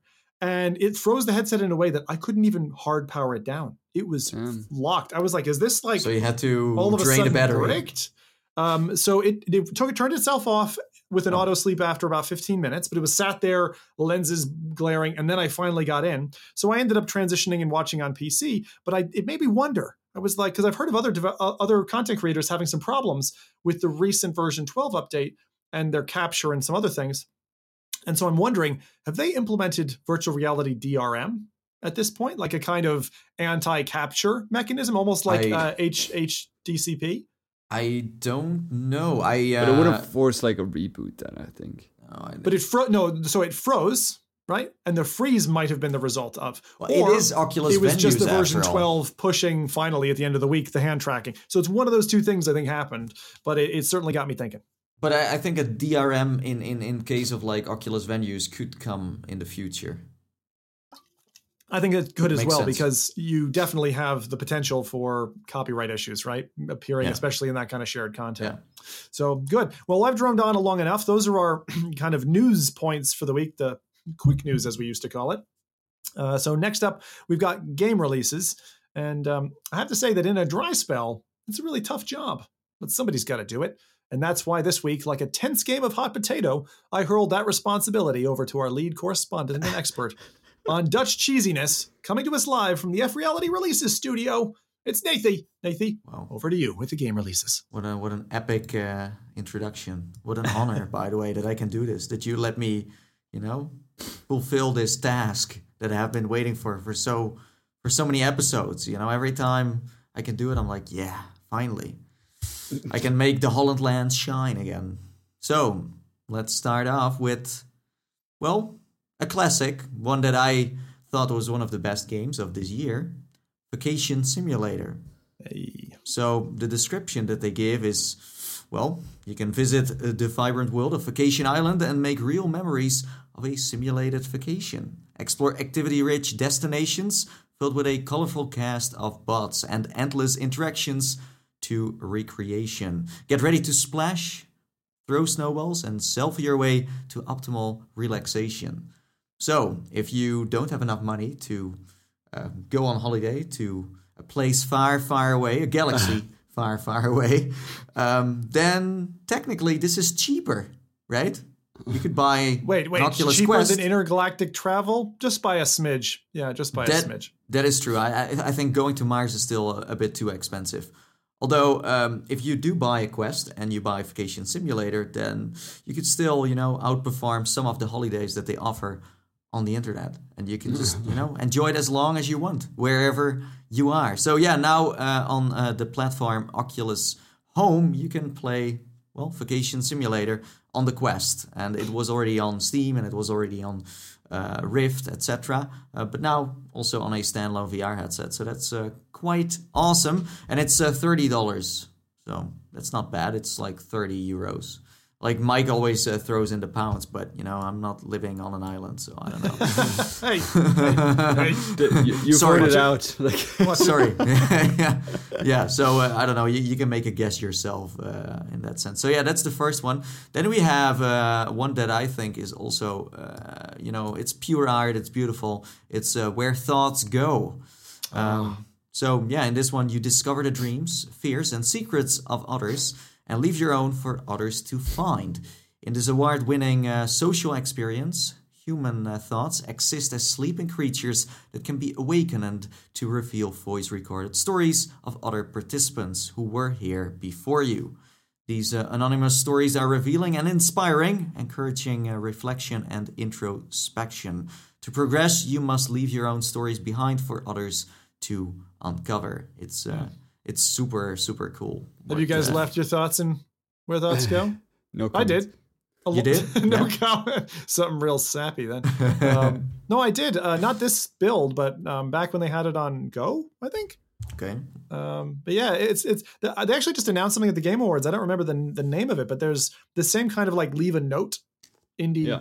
title that was that was Mhm. mentioned. I don't remember the name of it, um, but it's kind of a neat idea that you can basically letter write to somebody and then get Yeah. another. It's a very back. cool concept, just in general. I think to do something like this, also because it's something that is like lasting. You know, like you you kind of like personalize the game in that way that you are part of it. Uh, I think that's a very neat concept. Now you record yourself, I think. So you like it's like ready, three, two, one, and go. You're on, and then you you say yeah, I know. I know. It encapsulates it. No, I'm just saying it for the benefit of the audience because I've seen Ah, games do this where you type a message Yeah. and then Yeah, yeah, you send yeah, it. okay. But this obviously you're just, but it, you feel a little bit put like on on stage when that happens to you. You're like, oh, Yeah. I'm live now. This is gonna be recorded forever. Yeah. yeah so so it totally depends uh, you know what you want to say it's it's up to you um, so this one is now also available on oculus quest it's uh, 10 bucks 10 euros so yeah it's a it's a good price to leave some thoughts to other people and hear some. So uh, yeah, there you go. Now I have one that I don't think many people have heard of. Uh, I also was surprised that this was going to uh, come out um, as far as I know, like next week. Um, and it's called Particulate.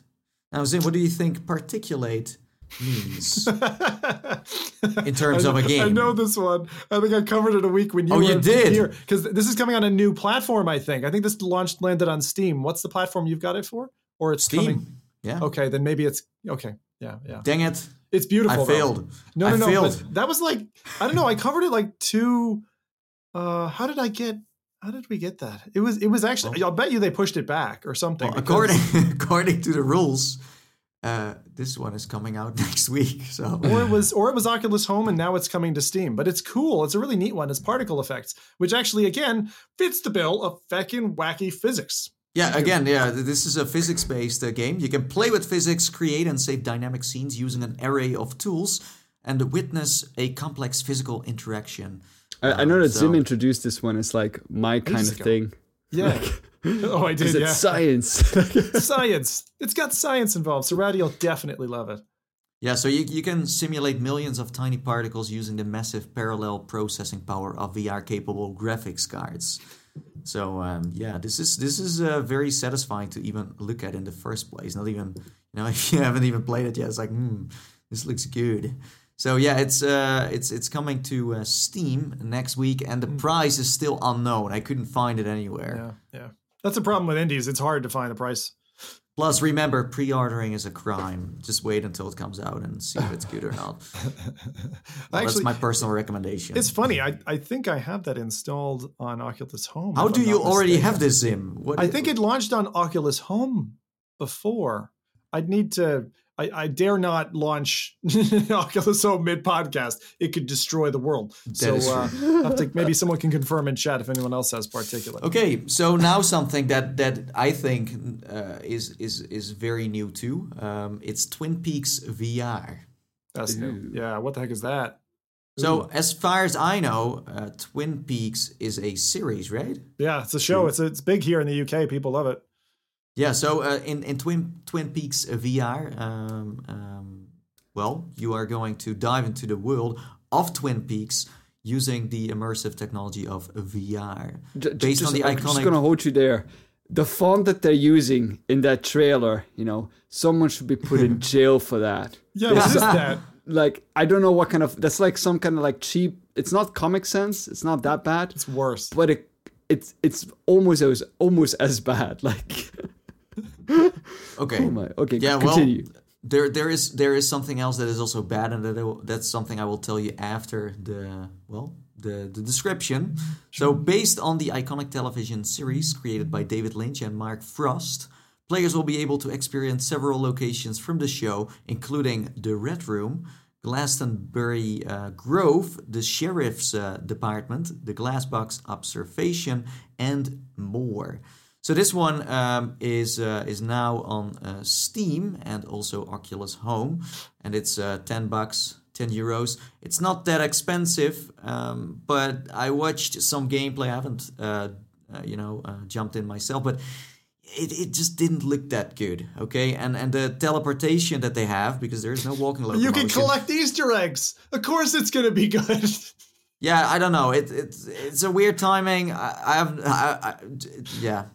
That's all See, I'm gonna say. I, I don't read that as collect Easter eggs as in hidden little packages like GTA style. I read that as actual Easter eggs. Like, but if But- but, anyone uh, has ever watched a David Lynch film, things like Lost Highway, um, uh, what is the other one? Uh, Mulholland Drive, fucking weird. Like, I mean, this is the if you if you, if there's like films like David Lynch stuff is off on the end of as weird as you can fucking go before it's no longer constituting a film. And it's just like chopped up bits of many films put together. Like that's where it do watch some david lynch stuff everybody because if you're not familiar with it it's fecked up. Like more than even my appetite for fecked up stuff and i have a very big fecked up appetite. But, but, but I mean it. Like Twin Peaks, I think is a show that's actually put on by a combination of these lads.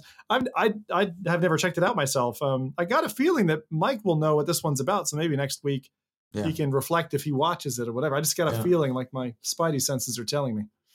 Yeah, but but but honestly, the trailer looks as bad as the gameplay I've seen. Yeah. But again, I haven't played it, so um, maybe I should do Uh, that I'm, first. Before. I'm gonna I'm gonna vote skip on this one Okay. See, I'm going to vote play. I would, I would, I would do this because I know that David Because Lynch Wacky weird. Tobacco is awesome. because you're That's the first Tim. rule. I'm Always totally play normal. First. Yeah. Look Okay. look look down. Look down. What are you wearing? It's all green. Someone actually said in the chat that they thought you were wearing a green condom and we Yeah, had to calm them that too. down.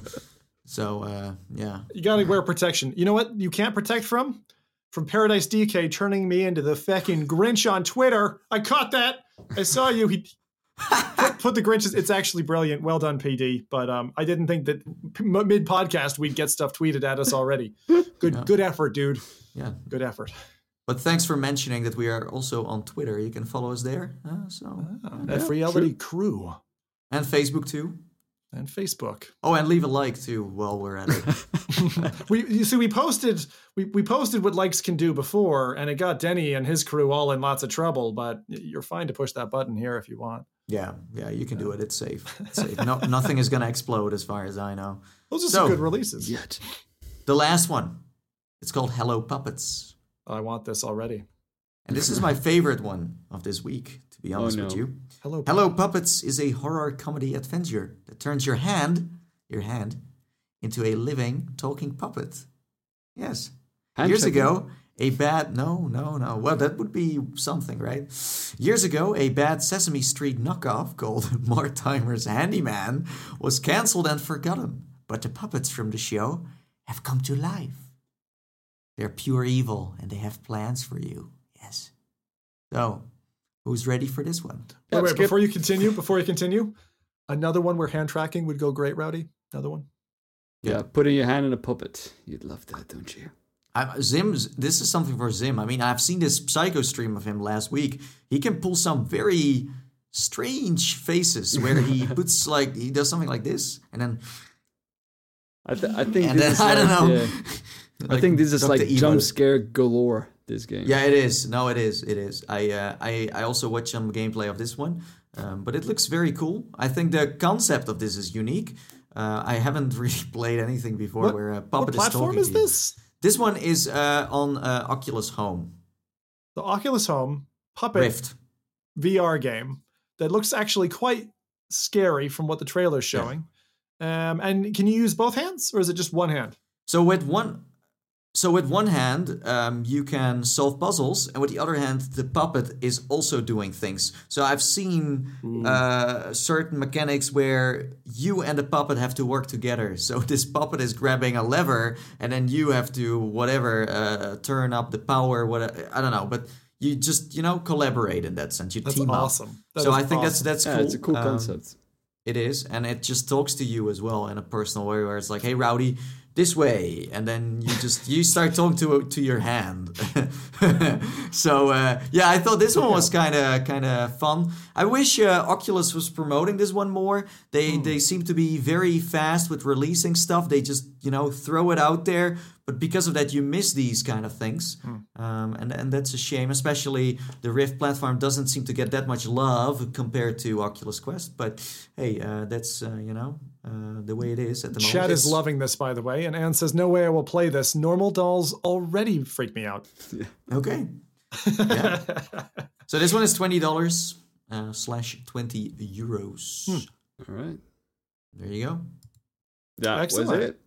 Yeah, that was nice. Um, I actually like that selection. Good job, Nathan. And actually, PD came back and said, yes, uh, Particulate had previously launched on Oculus Home, so you got it with Uh. Steam. So no Ah. worries. If, so if you missed your particle fun, Nathan got you covered.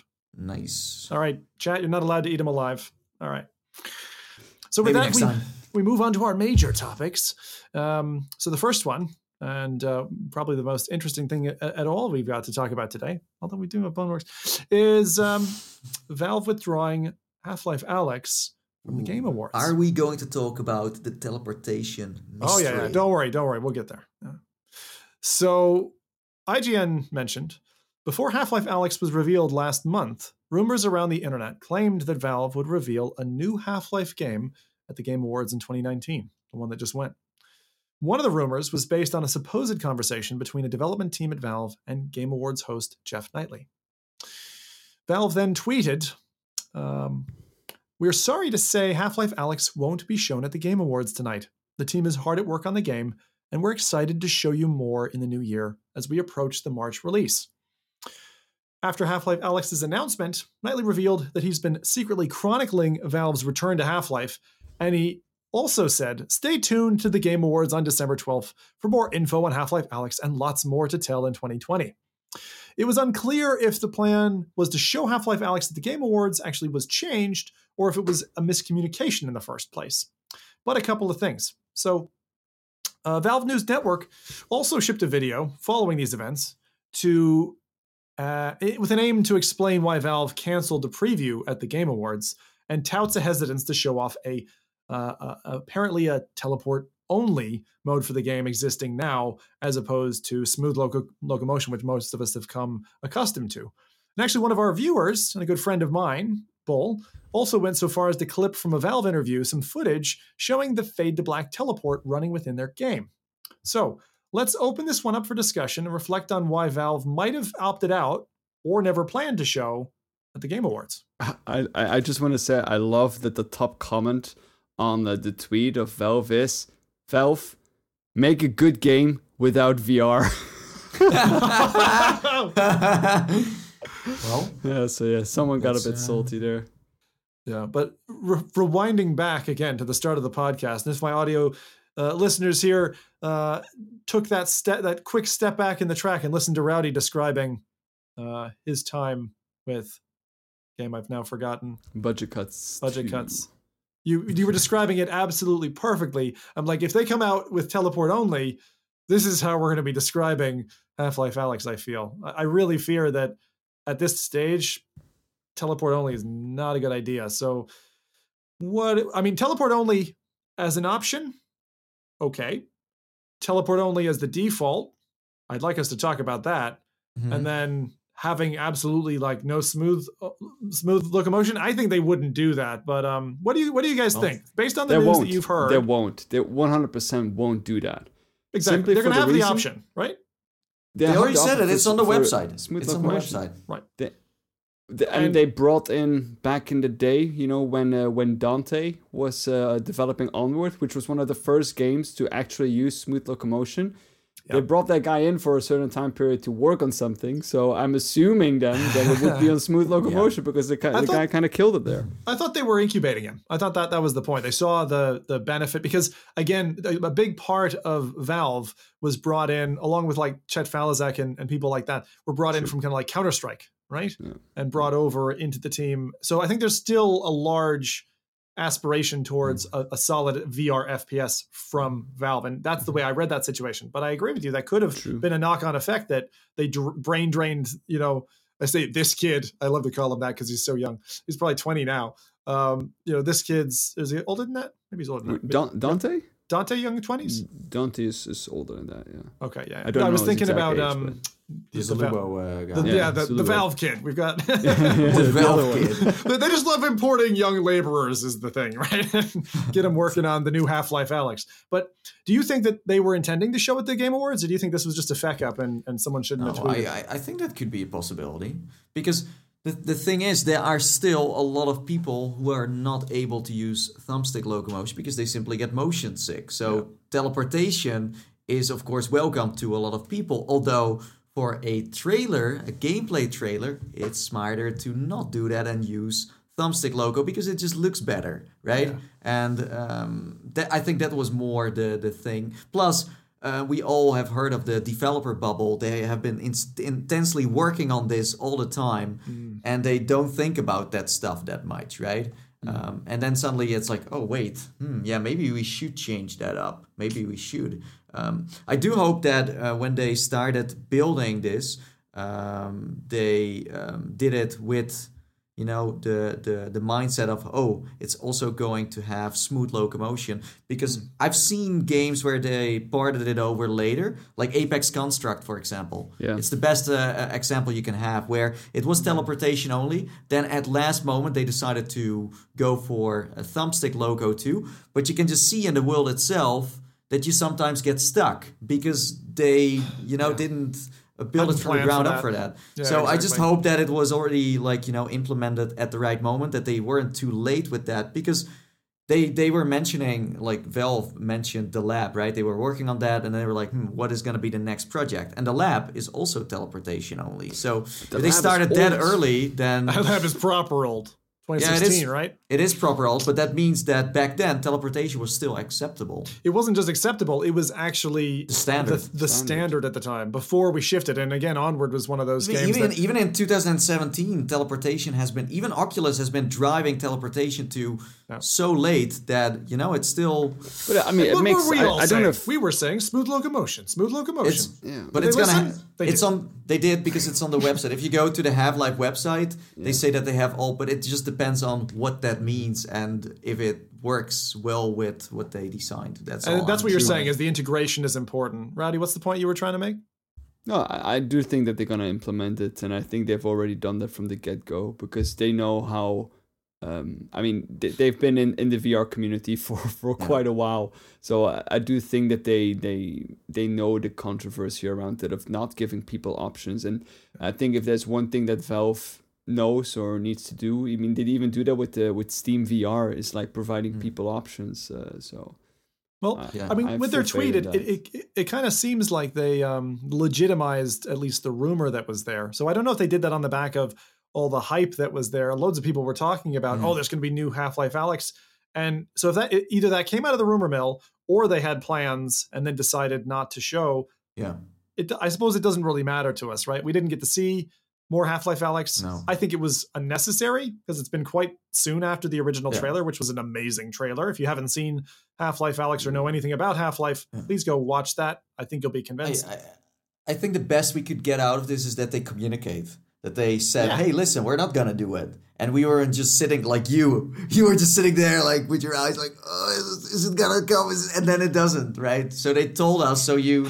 you you could you know set your your hype to a certain uh, Yeah, I standard. That- I knew that wasn't to come, but I still, you know what I was hoping, and this is what I tweeted out about it as well. I thought that they were trying to do some wordplay, like be really smart about it. And they're like, "Oh, we're not going to show Half Life Alyx, but we are going to show Left 4 Dead VR." Yeah. You know, it's like I thought that was going to be a bait and switch. I would have loved that to happen, but uh, it's okay. We we have enough news from Valve. I'm not Yeah. upset. I love that you're like you're now saying like they're they're communicative. The company that only just created a Twitter account in 2019. yeah, yeah well, that's a big thing. It's a big thing, right? Yeah. Um, also, uh, something that I uh, saw uh, Half Life related is that uh, Valve is now uh, advertising the trailer on YouTube and maybe also other places. So you might see a video and then there is a, an ad at the start that shows the trailer. So they are also pushing it. Um, so that's that's good. Well, that's good. Nice. Yeah, excellent. But like you said before about the Game Awards, just to kind of put a pin in that one, then um, it was a very well produced show. Like it didn't have any ma- major Oh, interruptions. it. There was only one guy who I saw, one developer who was like, you could see he was like half choking, and they got it away from him. and then, of course, um, oh, what's the guy's name from Sony who was on stage with his translator? Oh, uh, uh, Kojima. Uh, sorry, Kojima, yeah, Hideo Kojima. So he's like talking away. I felt so bad for that poor translator because he was going on for Yeah, minutes. he had to remember a lot. And then the Fortnite guys were like talking just like crazy amount, and it was so funny to see. They were basically shouting him down off stage with the little like billboards telling him like, "Please wrap it up, wrap it up, buddy." it was so fun to watch that. So seeing that live definitely made it worthwhile. Um, so I got But- some giggles out of it anyway. Yeah.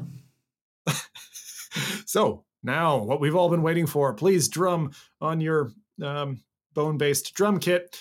Boneworks impressions. Okay, a couple of things I'll say, and then we'll uh, we'll open it up. So last launched last week, or sorry, laun- launched this week. The much awaited physics based first person shooter dropped, and it's been a popular seller. Uh, but I do wonder what people think, having had a few days with it. So Ars Technica, uh, a, a news site uh, that covers technology and that, uh, their review stated an absolute VR mess. yet somehow monumentous. Steam Spy sales indicate that the user base is currently between 200,000 and 500,000 copies having been sold in the last couple of days since release. And uh, well, we've had a lot of news this week, so I want to keep this relatively uh, relatively free form. You know, no structure, no spine, no rib cage or femurs to get in the way, just a fleshy pile of opinions. So let's hear it, lads. What did you think about Boneworks, and in particular, what surprised you? Go ahead, Nathie. I know. this is gonna be a fun one. I so, can feel the fire. So we have all played it, right? Uh, yes. Or- Yeah. Okay. All three. So, well, um, I played the story. I have not played the sandbox. The game has two modes: story, sandbox. Um, I'll say one thing. Just mind spoilers.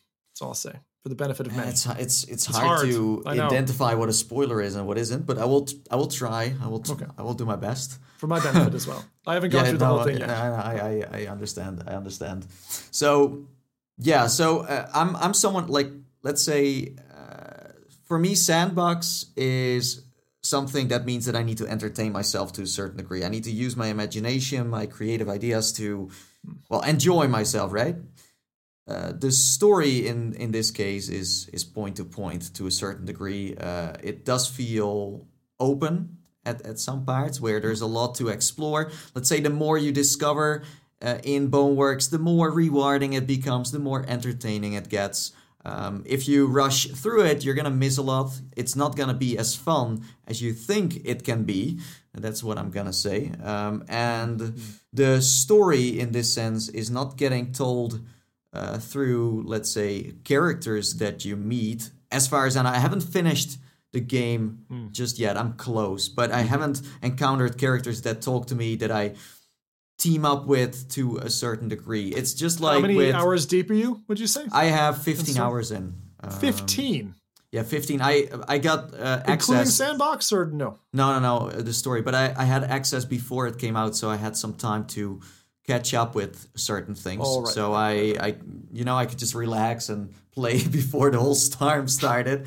Um, but um, uh, as Rowdy said, with uh, budget cuts, you have, let's say, uh, screens that tell you a little bit of the story from time to time. But I would describe it as a environmental storytelling game with a lot of sandbox elements to it. You can be uh, creative too. There is no cheating. That's also something that gets told in the tutorial. That takes an hour, and that that says enough about the mechanics. It's it will be hard to master, especially if you have never played something like this before. And that's true because there is nothing like this. This is Sorry, the first you, time. when you said there's no cheating, There is you- no cheating. Okay, because I took the tutorial a little bit differently. I, I, heard them say it's okay to cheat. In other words, if what you can do within the It world and its physics, also- it won't limit you. Like No, no, no, but that- that's mean- the you same, mean. same. Yeah, that's the same deal. But same you- like there, you can't cheat because it there is no cheating. It doesn't even nothing is. It's just your ideas, your creativity that you know takes the takes the lead.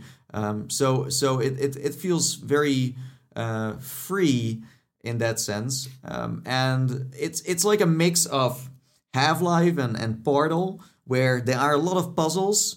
There is a lot of action too. At some parts, it's slow, and you just gotta figure out how to get to the to the other side. Um, but as I said, the more you spend in this game, the easier it becomes. At the start, it's not gonna be that you know easy to learn. Like I've seen, for example, Mike play the game where he didn't know that you could jump very high. Like I, I am like used to Oh, jumping did a lot get- now. did he Where get- did he get stuck? well, he got stuck at a certain puzzle. But if he, if he, let's say if he knew how to like, but he, he like he's played it for the first time. So how can you know, right? Because even after the tutorial, it's not like you you know everything. There's still so much. It does uh, teach you. to- it teaches you that to learn. But I was I was physically jumping actually until I realized you could button jump as well. Yeah, yeah, and you can pull in your your uh, legs in too to make it to certain places. But besides that, um, you know, uh, I've seen, of course, this whole reaction to Boneworks. Some people being very positive, some people uh, that are not so positive. Um, and um, the the thing that I've seen some people react to, the way they um, describe the game, came out of pure, pure frustration of not knowing how to play it. Because even me after playing it for 5 to 10 hours I was still not very good at it okay? And then after all I got into this flow of like wow okay now I get it. And this is a game for people who are you know Yep. a VR enthusiast. This is not for the regular consumer. It's very intense. I'm not gonna lie. I got a, I got motion sick a couple of times where Did I was like, I'm All just right. gonna turn it off after like two three hours playing it straight. I was like, okay, because I got too uh, let's say uh, excited where I was just doing this crazy stuff that you know is super intense and it's a workout. So you start to sweat and then everything comes together. But now after playing it for so long, I, I, I start to get more and more used to it. So yeah, that's kind of my um, Is yeah, taking my, it? this is and so for you, is it thumbs up, thumbs down? I- it's yeah, it's definitely a thumbs up. It it let's say it it's it sets the mood for Half Life, and it also sets an, a new standard in in some ways for what we want in terms of interaction in VR. Things come more to life, and and that's super awesome. Okay, Rowdy. Um, uh, so I mean, I Oh. played this game for roughly uh, an hour. I think I think I spent maybe a little bit more than an hour. I finished the tutorial and the first level. I got a little bit into, um, but I I kind of realized that it's not really for me. The game, just in general. Um, there are issues that I have with the game that I'll, I'll maybe describe a little bit later, but maybe I'll, I'll like Nate did as well. I'll describe like the core concept that I of, of my experience at least. Um, I found the puzzles to be a bit frustrating, even though you could use you know physics in order to like solve them. Uh, a lot of the times, it, the game didn't really do what I was expecting it to do. The physics would kind of I don't know, it would do something weird. I have to say though, I play with the Oculus Touch controllers, and I do not like the integration of the. If I see how well it's integrated on the Valve Index, having played Vertigo 2 demo, seeing how well the integration was done there, I'm a little bit disappointed with the Oculus Touch integration here. I kind of feel like I'm like. I'm, my hands are like spazzing out like this the entire time, and the only motion I can do is like Yeah, You- no, wait, but- you're seeing you're seeing binary motion. Uh not not not binary not binary but I, The wh- whenever i'm not doing anything problem. my hands are like this the entire time Right. I- I- Audio listeners, he's he's he's putting his hands completely out, out. but also like Yeah. splayed. I, Um, That's interesting. So you're saying so as you're walking around, that's the kind of resting position.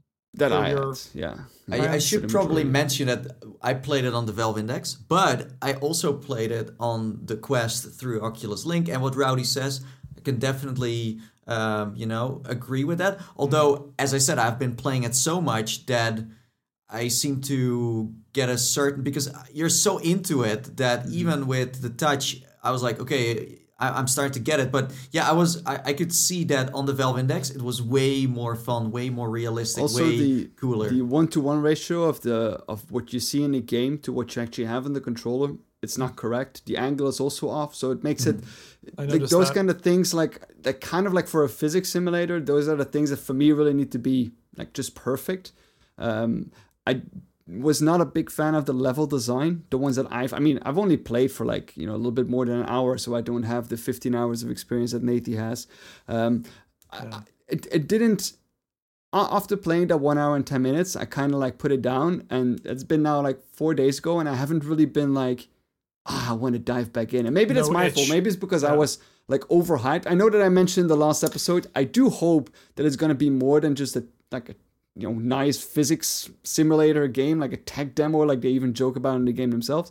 But uh, the reason why I started getting a bit worried about that was because the only thing that was being shown in those awesome trailers was always like the physics, the physics, the physics, and the, the story kind of like never really got through that. So I was like, okay, I think the story is gonna play second fiddle to the to the physics game, which is fine, which is fine for me because they're gonna make a sandbox.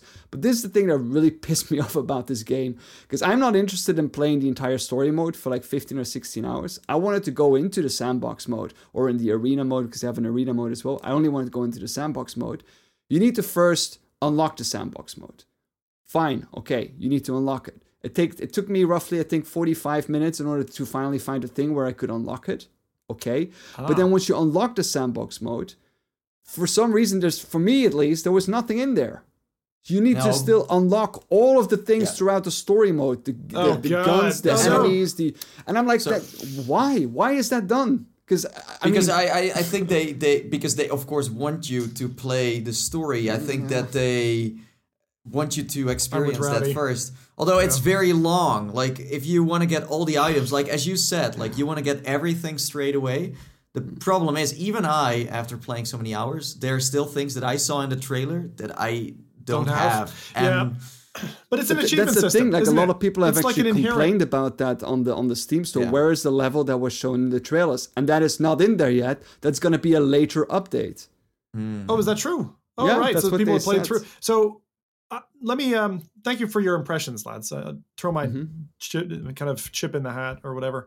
Um, I played it solely on Oculus Quest using Virtual Desktop, so I could get it wirelessly with a sub pack on, which which actually worked very well. The only thing that that niggled me was I actually found that the gradiated hand movement was fine. I found that the angle of the hand uh, for certain interactions, like if I'm pointing straight, I wasn't pointing straight in the game. Um, the hand angle was wrong, and that may just be a touch integration problem. Uh, but it sounds to me from your experiences that that's the same on the Oculus platform, no matter how you play it. Link, Quest via Virtual Desktop, or uh, native Oculus Home to Rift S or something. So yeah. And another that- thing for me, Yeah, like what I wanted to say as well, is that I was, but again, that's maybe because I was so overhyped with the with the physics. I I didn't find it so revolutionary as some people are touting it to be. Um, I think that, for example, games like Blade and Sorcery, they do melee weapons far better than the Yeah. experience that I have had in, Yeah. in Boneworks. I think, for example, Hot Dogs, Horseshoes, and Hand Grenades does guns way better than uh, than uh, Boneworks handles it. But of course, those are like separate games. This is like the Unity way you need to look at. And, they've and also had time to polish. of course, of course. So I get that, but the the I I guess that my my expectations for a physics simulator were just set so high that I was expecting to achieve those kind of levels as well, and I I kind of was a little bit. I found it a bit weird when I saw people expecting, oh, virtual reality is not going to be the same anymore. When I know that there are other games out there that have been doing this kind of concept as Better. as good or even better in terms of a, a physics simulation in a particular kind of field then maybe not entirely Hmm. like boneworks does it which I, I still think it's a revolutionary game just if you look at like you know the, the entire marketing and the exposure that the game has received this is a turning point in virtuality. i completely agree with that but I don't agree with the fact that this is only due to the physics that are in Boneworks. Because some of the physics, I mean, let's be honest, they're a bit janky. The climbing, it's it's absolutely horrendous. I, for me, it's like my neck is attached to a bungee cord or something. My, I'm like is going up and down, and maybe I haven't seen that yet, but um, like my impression of the game was, uh, I so I like games that are experimental, and you guys know I focus ten. My tends to be on indies, so I I don't mind jank in my games. I don't mind if it's janky and a bit funny. Mm-hmm. Um, I I found that like the first pipe crossing me in I don't remember one of the initial levels, I was able to like spider monkey that thing, and that just like blew my mind. I was like, I could just like wrap around it and like get around it. And I thought that there was gonna be something hidden up the top. There wasn't in the end, but I spent about 10 minutes just clambering around this pipe. And I found, as someone who likes climbing, that to be really um, immersive. Cool. And actually, Yeah. there's a lot of stuff in this that I wasn't able to do in other games in the same kind of, it feels like a free flow way. So I, I've, I've warmed quite a bit, but I totally see the um and again I, I won't say younger but let's say people who are have a have a need for faster and faster uh, feedback in a in that loop this game is a slow burner at the start. Like that that tutorial takes quite a bit of time. Yeah, no, the the the satisfactory parts of the game it feels almost like it's taken me about two hours to get to the tutorial Uh. and i'm taking my time but um It- but it, it- it, it it it seems like they've they've almost kept the content away from the first two hours the refund block in steam you know? So it's like ah you got to play through the game if you want to get to the good stuff. And i do think that people are going to in that first window make the decision this isn't the game for me and refund prior to the game really kicking off. Um, but some of the stuff like what I there's really weapons like that you start way, off with that are physics based Mhm. that for me were like really happy moments like really uh, the game has brought a smile to my face not that many games do so for me like even though i haven't seen much of the action so far um, I, I like what's there. I haven't played with the sandbox, and I think the sandbox to me is probably the least attractive piece of the game. yeah. Um, I, I think they I think they slowed it down because as I said before, this is not an easy game to play. It's No. it, it- it's like you play Surgeon Simulator for the first time. It's like how do the heck do I move my hand in this like that. direction? Right, and, and and with this one, that's the same. They they build it up because if let's say they made it more action packed at the start, as some people uh, uh, said, I don't think it would have ended well for those players. Uh, Yeah. because it it bumps up pretty quickly. What I played yesterday, my god my god it gets real hard it gets that- real intense real yeah, action gets packed You, gets you comfortable though, right? Like so, it's Yes, take, it it's a slow burner. Gets you comfortable with the controls so that you feel good with them. but it doesn't you've to be but also it doesn't have to be slow for some people you can just walk through and it goes super fast it doesn't have to take that It's- long although Good point. i- i- like I, I would say it's a shame if you do because if you uh, let's say spend some time in every level there is a lot to you know discover Mm-hmm. Yeah, and as i said it's more rewarding too Uh, what- what I did personally like a lot in the time span that I did play was the kind of museum they put up about like virtuality It's and the amazing. locomotion. I, I really enjoyed that. Um, but yeah, I mean that, that's Did you just notice the glass opinion. effect? People, Did you notice the glass effect in that? yeah, yeah, yeah. The curved glass effect, like that they have in the game, like some of the material effects, I really liked. Like you, I think the physics are can be a little underwhelming at times. So it is probably a little bit more janky than I was expecting it to be. the thing that I really missed lot, in terms of, of, of physics itself were, were two things majorly uh, Hmm. destruction physics.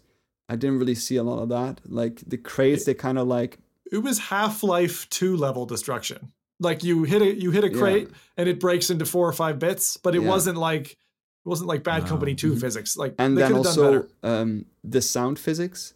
Uh, I had a, a baseball bat and I was just testing it. I was like testing it, bang it against the ball, bang it against this, and there are like some different kind of sounds that they have, like for some, for example, For if you hit a materials. fence of materials. So I was expecting that to be more, but uh, for example, I was hitting a cardboard box and it sounded the same as I was hitting uh, a, a wall, for example. Just to give an example, I don't know if that is the case, but there were objects that I was hitting that I was expecting Yeah. to sound differently. it's it's And they did I think I think that if you build a game that is all about physics, is very ambitious and and there's like an endless It like way of like what you can do with that, right? Yeah, um, because if you think about like today, it's so weird because I've been playing so much Boneworks that when I opened the door or I did something, I was like, wait, so Boneworks is basically just you know like you know based on what I do in real life in a way, right?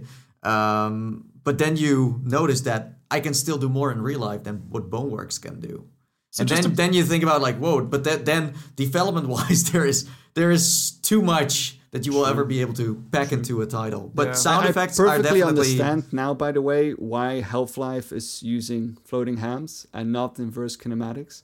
Because I, I mean, watching people stream as well, like they see those like tippity tappity like feet, like tick, tick, tick, tick, tick, and Yeah, just yeah, yeah. if they would do that on Half Life, I'd just be like, Al- yeah, no. although although we are going to see some elements from Boneworks in Half Life because apparently, and these are of course rumors or or sources that we heard that Yeah. uh, Brandon and his team they went to Valve and they showed it off, and there were a lot of things that Valve thought like, wow, we can you know use that for Half Life. So. There are some some things in there that we're gonna see back in Half Life, but yeah, Half Life is is is let's say in that sense more arcadey, Th- but does, I do uh, think that's good. Does Boneworks actually allow for feet tracking like they do in Blade and Sorcery?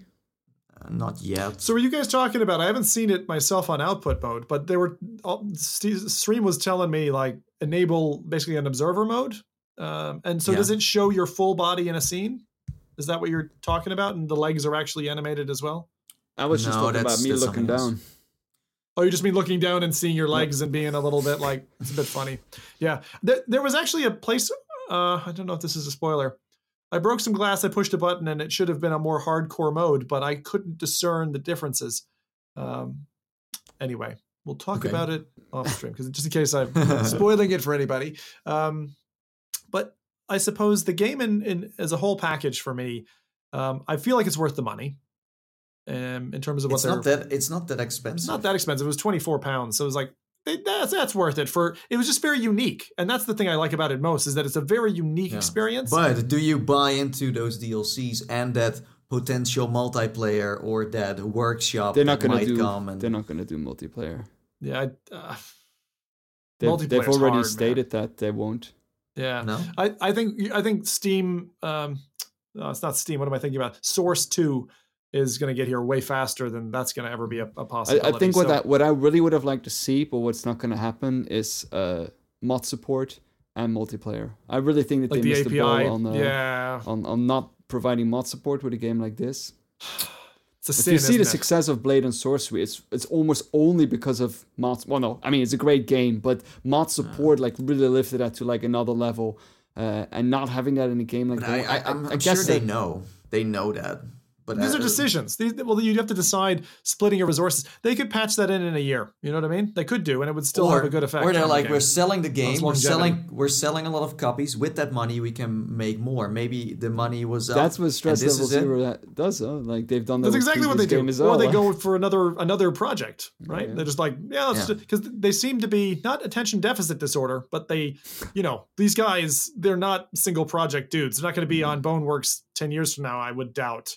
This is not their only pony. Yeah. Um, Chad was talking about how um, they feel.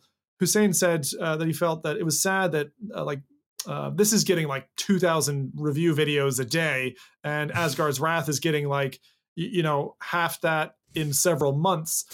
But th- that's again, that's like the hype that this game has built throughout, and that's also why my expectation levels were so so high because I was expecting this really to be like you know even way further than what what it originally is. Uh, with Asgard's Wrath, that's the opposite. You know, it's Oculus has done It's- some kind of like marketing campaign around this, but I mean, nobody was as hyped for that game as they well, were yeah, for, it, for it feels like I mean, and the more I play Asgard's, the more I just feel like wow. I mean, that game. It, it, there's a game that just stuns you. But I mean, it was mentioned in chat as well. There are people who boycott Oculus and Facebook, right? They they boycott that directly. So that hemisphere is kind of cut off to them, and I I, I still feel it. It's Steam And- Steam had that originally as well when they when they released Steam originally people were boycotting Steam as well. I remember that good old green Steam, military green Steam. You guys remember that? You also need to know that that you know uh, Stress Level Zero has a YouTube channel called Node, and then they have uh, Corridor Digital, who also sometimes plays what they make. So they had you know they made tons of videos uh, before this even came out. You know they have always been very open with new hardware that we could see. Like a lot of people see Node as a VR channel, just like Tested and and others. So uh, with that, they had like a huge marketing machine that Oculus, let's say, doesn't have in that Well, sense. it's- a very it's not- it's natural not- way of. I know in the chat they're saying that it's not specifically their YouTube channel, and that is that is true. Uh, but one But you don't see it that way. yeah. It doesn't feel that way. Yeah, you feel like it's it's it's connected to Correct. uh, to that. Um, and yeah, I don't know. It's Well- it's it's funny that like the, the reactions are very exotic, and I like that because. As I said before, this is this is a game we haven't had before in that sense, where it's like a, a full physics based, not just hey, it's combat or it's that. No, it's everything together. They're trying to But- make it Li- like I said at the beginning, I, I do see this as a as a you know revolutionary turning point in virtual reality. But the thing that frustrates me just a little bit is that some people are giving it credit for things that are not new into Boneworks, and that's kind of like. But that's I- a part. But it's a part of Yeah, the I hype. That's what ha- what happens I with every I game. With every game, it's like wow. It's same with the hand tracking right now. You're like, wow, this is the first time I see hand tracking. It's, it's amazing. I'm like, sorry, but I've seen seen the the leap motion uh, pull off the same trick. But that's the thing exactly. with hype. Like when my wife rated it earlier, she's like eight out of ten. I was like, really, eight out of ten? Like that's you Yeah, know, but it's, it's, it's good, but is it eight out of ten? Yeah, but that's that's that's a, just a part. And and of course, there's the popular opinion that people jump on. But um, yeah, I I don't know. It's it's an interesting. Uh, interesting title i gotta say. And for me personally like i don't play that many games that i come back into because i, I want to see the ending and i want to finish it up. Um, so for me I, I was i was hooked from the start. And also like you need to know i i went to their office so i've seen it uh, up Early. front so for me it was like already the expectations were on a certain level Yeah, true. and then it comes out and you guys you never played it it's kind of like so what the heck are we what is this how, how do i need to describe it it's hard to describe this one Mm. Yeah. it's like it's almost like art there is something you don't like about it there's something you do like about it I can Um, perfectly understand why people like it. Like and, and, and like I said, I do think it's a game changer for like virtual Yeah, reality just in general. point. Just because of the, the amount of exposure that the virtual world has got Yeah. because of this again. Um, But about your frustration, like the point about okay, sandbox is there. I need to unlock the stuff. I remember having that with racing games where I was like, I want all the cars in multiplayer, and they're like, you're gonna have to play through the campaign and unlock them all. I kind of feel like it's it's such a 50-50, right? I mean, I kind of back them because being able to have an achievement system, which is basically go play the game, unlock these things, you'll get excited when you get new Mhm. things to unlock. It propels itself. Mhm. I think that's a better choice than saying, "Hey, you buy the game and boom, you get it all." Mm. Uh, and the way I would go for it, and it, I hate that I'm saying this because it's a monetization route, but I feel like you should be able to do what you could do in like Battlefield. After a couple of months, they they released a DLC where you could say un- unlock fully the soldier character class. So I didn't have to work it all out, but they just let me, you know, put it behind a paywall. Not much money, a couple of bucks, and I just, you know, it's Oh, like I just want to hack it. Oh no! it. Don't take those words back, Sim. I know I should take these words back, but it, it is an option. Pay more money table. for the same content in the game. Heck But if you want to shortcut it, you know what I mean? cheat codes. It isn't I- multi. So the thing is, it's not multiplayer, so it's not on the same. And to be honest, mm-hmm. maybe maybe what they could do is allow you an any file update that you could do for yourself that just unlocks it all. If you don't want to go through the FAF, that would be the fairest well, way for the what, developer what I'm do it. what I'm honestly the most excited about is about the next game studio that is gonna implement these kind of concepts in their kind of game. oh, that burns. No, well, I know I, I- nothing against Stress Level Zero, but I'm honestly excited about you know what other game developers that with games that I personally really like when they take Yeah. this kind of concept and implement it in their kind of games. So dinosaur single player business game. The, the thing that I'm oh, still Oh, yeah. honestly the most excited about that I've played like in the recent times Vertigo 2. Yeah. Oh, Vertigo Two is is huge up on my high meter for 2020. Number one. Yeah. Even over Alyx, I think. I, th- I think I think we're gonna see a hybrid of Vertigo 2 and Boneworks, and that's like Half Life because there are so many elements from both games. Like for example, uh, Vertigo 2 is, is is also very much Portal and so much you know, and Boneworks is the same way. I think I think even Boneworks is a little bit of Gmod in a way, and there's Yeah. there's a lot going on there. So I think both of them combined brings us to. But I, I do think like it shows that um, Valve and also the Valve Index have a lot of potential, and that they're they're hopefully next year it, it catches up steam with other developers, and we're going to see some some competition in that sense because. For a while, there wasn't that much going on, and now we're like, oh, PC VR gets a gets a new level too of, of what it can do. So Oh, good. Very good. Well, Yeah. uh, just as we're starting to wrap up here, maybe the longest show running ever, uh, thank you for staying with us for the additional DLC content at the end of this podcast. If you have any questions, please put them in chat.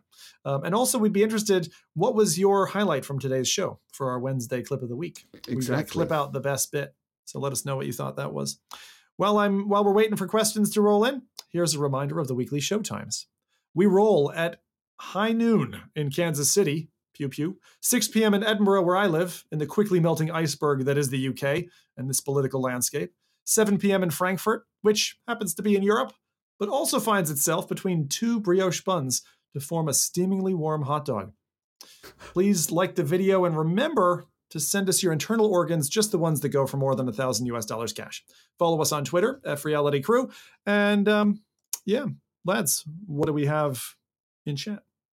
Any questions? Uh, so we have someone asking, what was your favorite thing in Boneworks? oh, easy. Murphy the monkey. Straight out the bat, you Mur- he was a little brown, huggable teddy bear. Murphy the Yeah. monkey's my favorite. Uh, I think for me, I mean, for the, the time spent that I did play it, was uh, I, I wanted to say uh, the sandbox, but didn't really get to try that. Uh, so it's gonna be the museum. well, since since there is no cheating, uh, I would say the like you know this the first time I got this sledgehammer and I broke the window. oh, and uh, and and also putting a trash can on my head and just uh, not not- like no one can hit me anymore, but also not knowing where you're going and then just bumping into stuff. I see in chat someone said, uh, I have a question. Can a game be haunted? Can a game be haunted? yes, Yes, uh, wasn't Zelda Zelda haunted?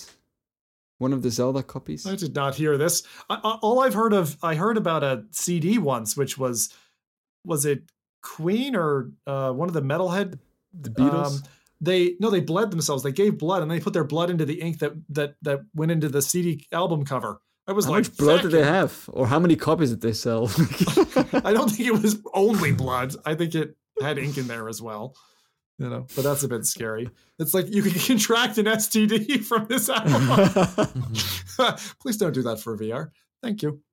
Did anyone try the cow VR headset? Uh, no. Uh, I'm not a cow. What are you calling us? Yeah, Oh yeah, they're asking it. So bastards. Uh, anything else? Anything else? Anything on um, Twitch? Well, that's a good one. well, it's like no one's watching Twitch. Okay. All good. Good, good, good. So, um, thank you everyone for tuning in to this extended version of the podcast. As we conclude this week's festive episode celebrating Mike, the bright nosed reindeer, I'll remind you that Santa's sleigh is only 10 days away. I'm looking at you, non Amazon Prime people. Go to better sort, sort yourselves out, you know? So, until next show, keep yourself cozy in VR and ooh goo goo goo. Peace. Bye bye.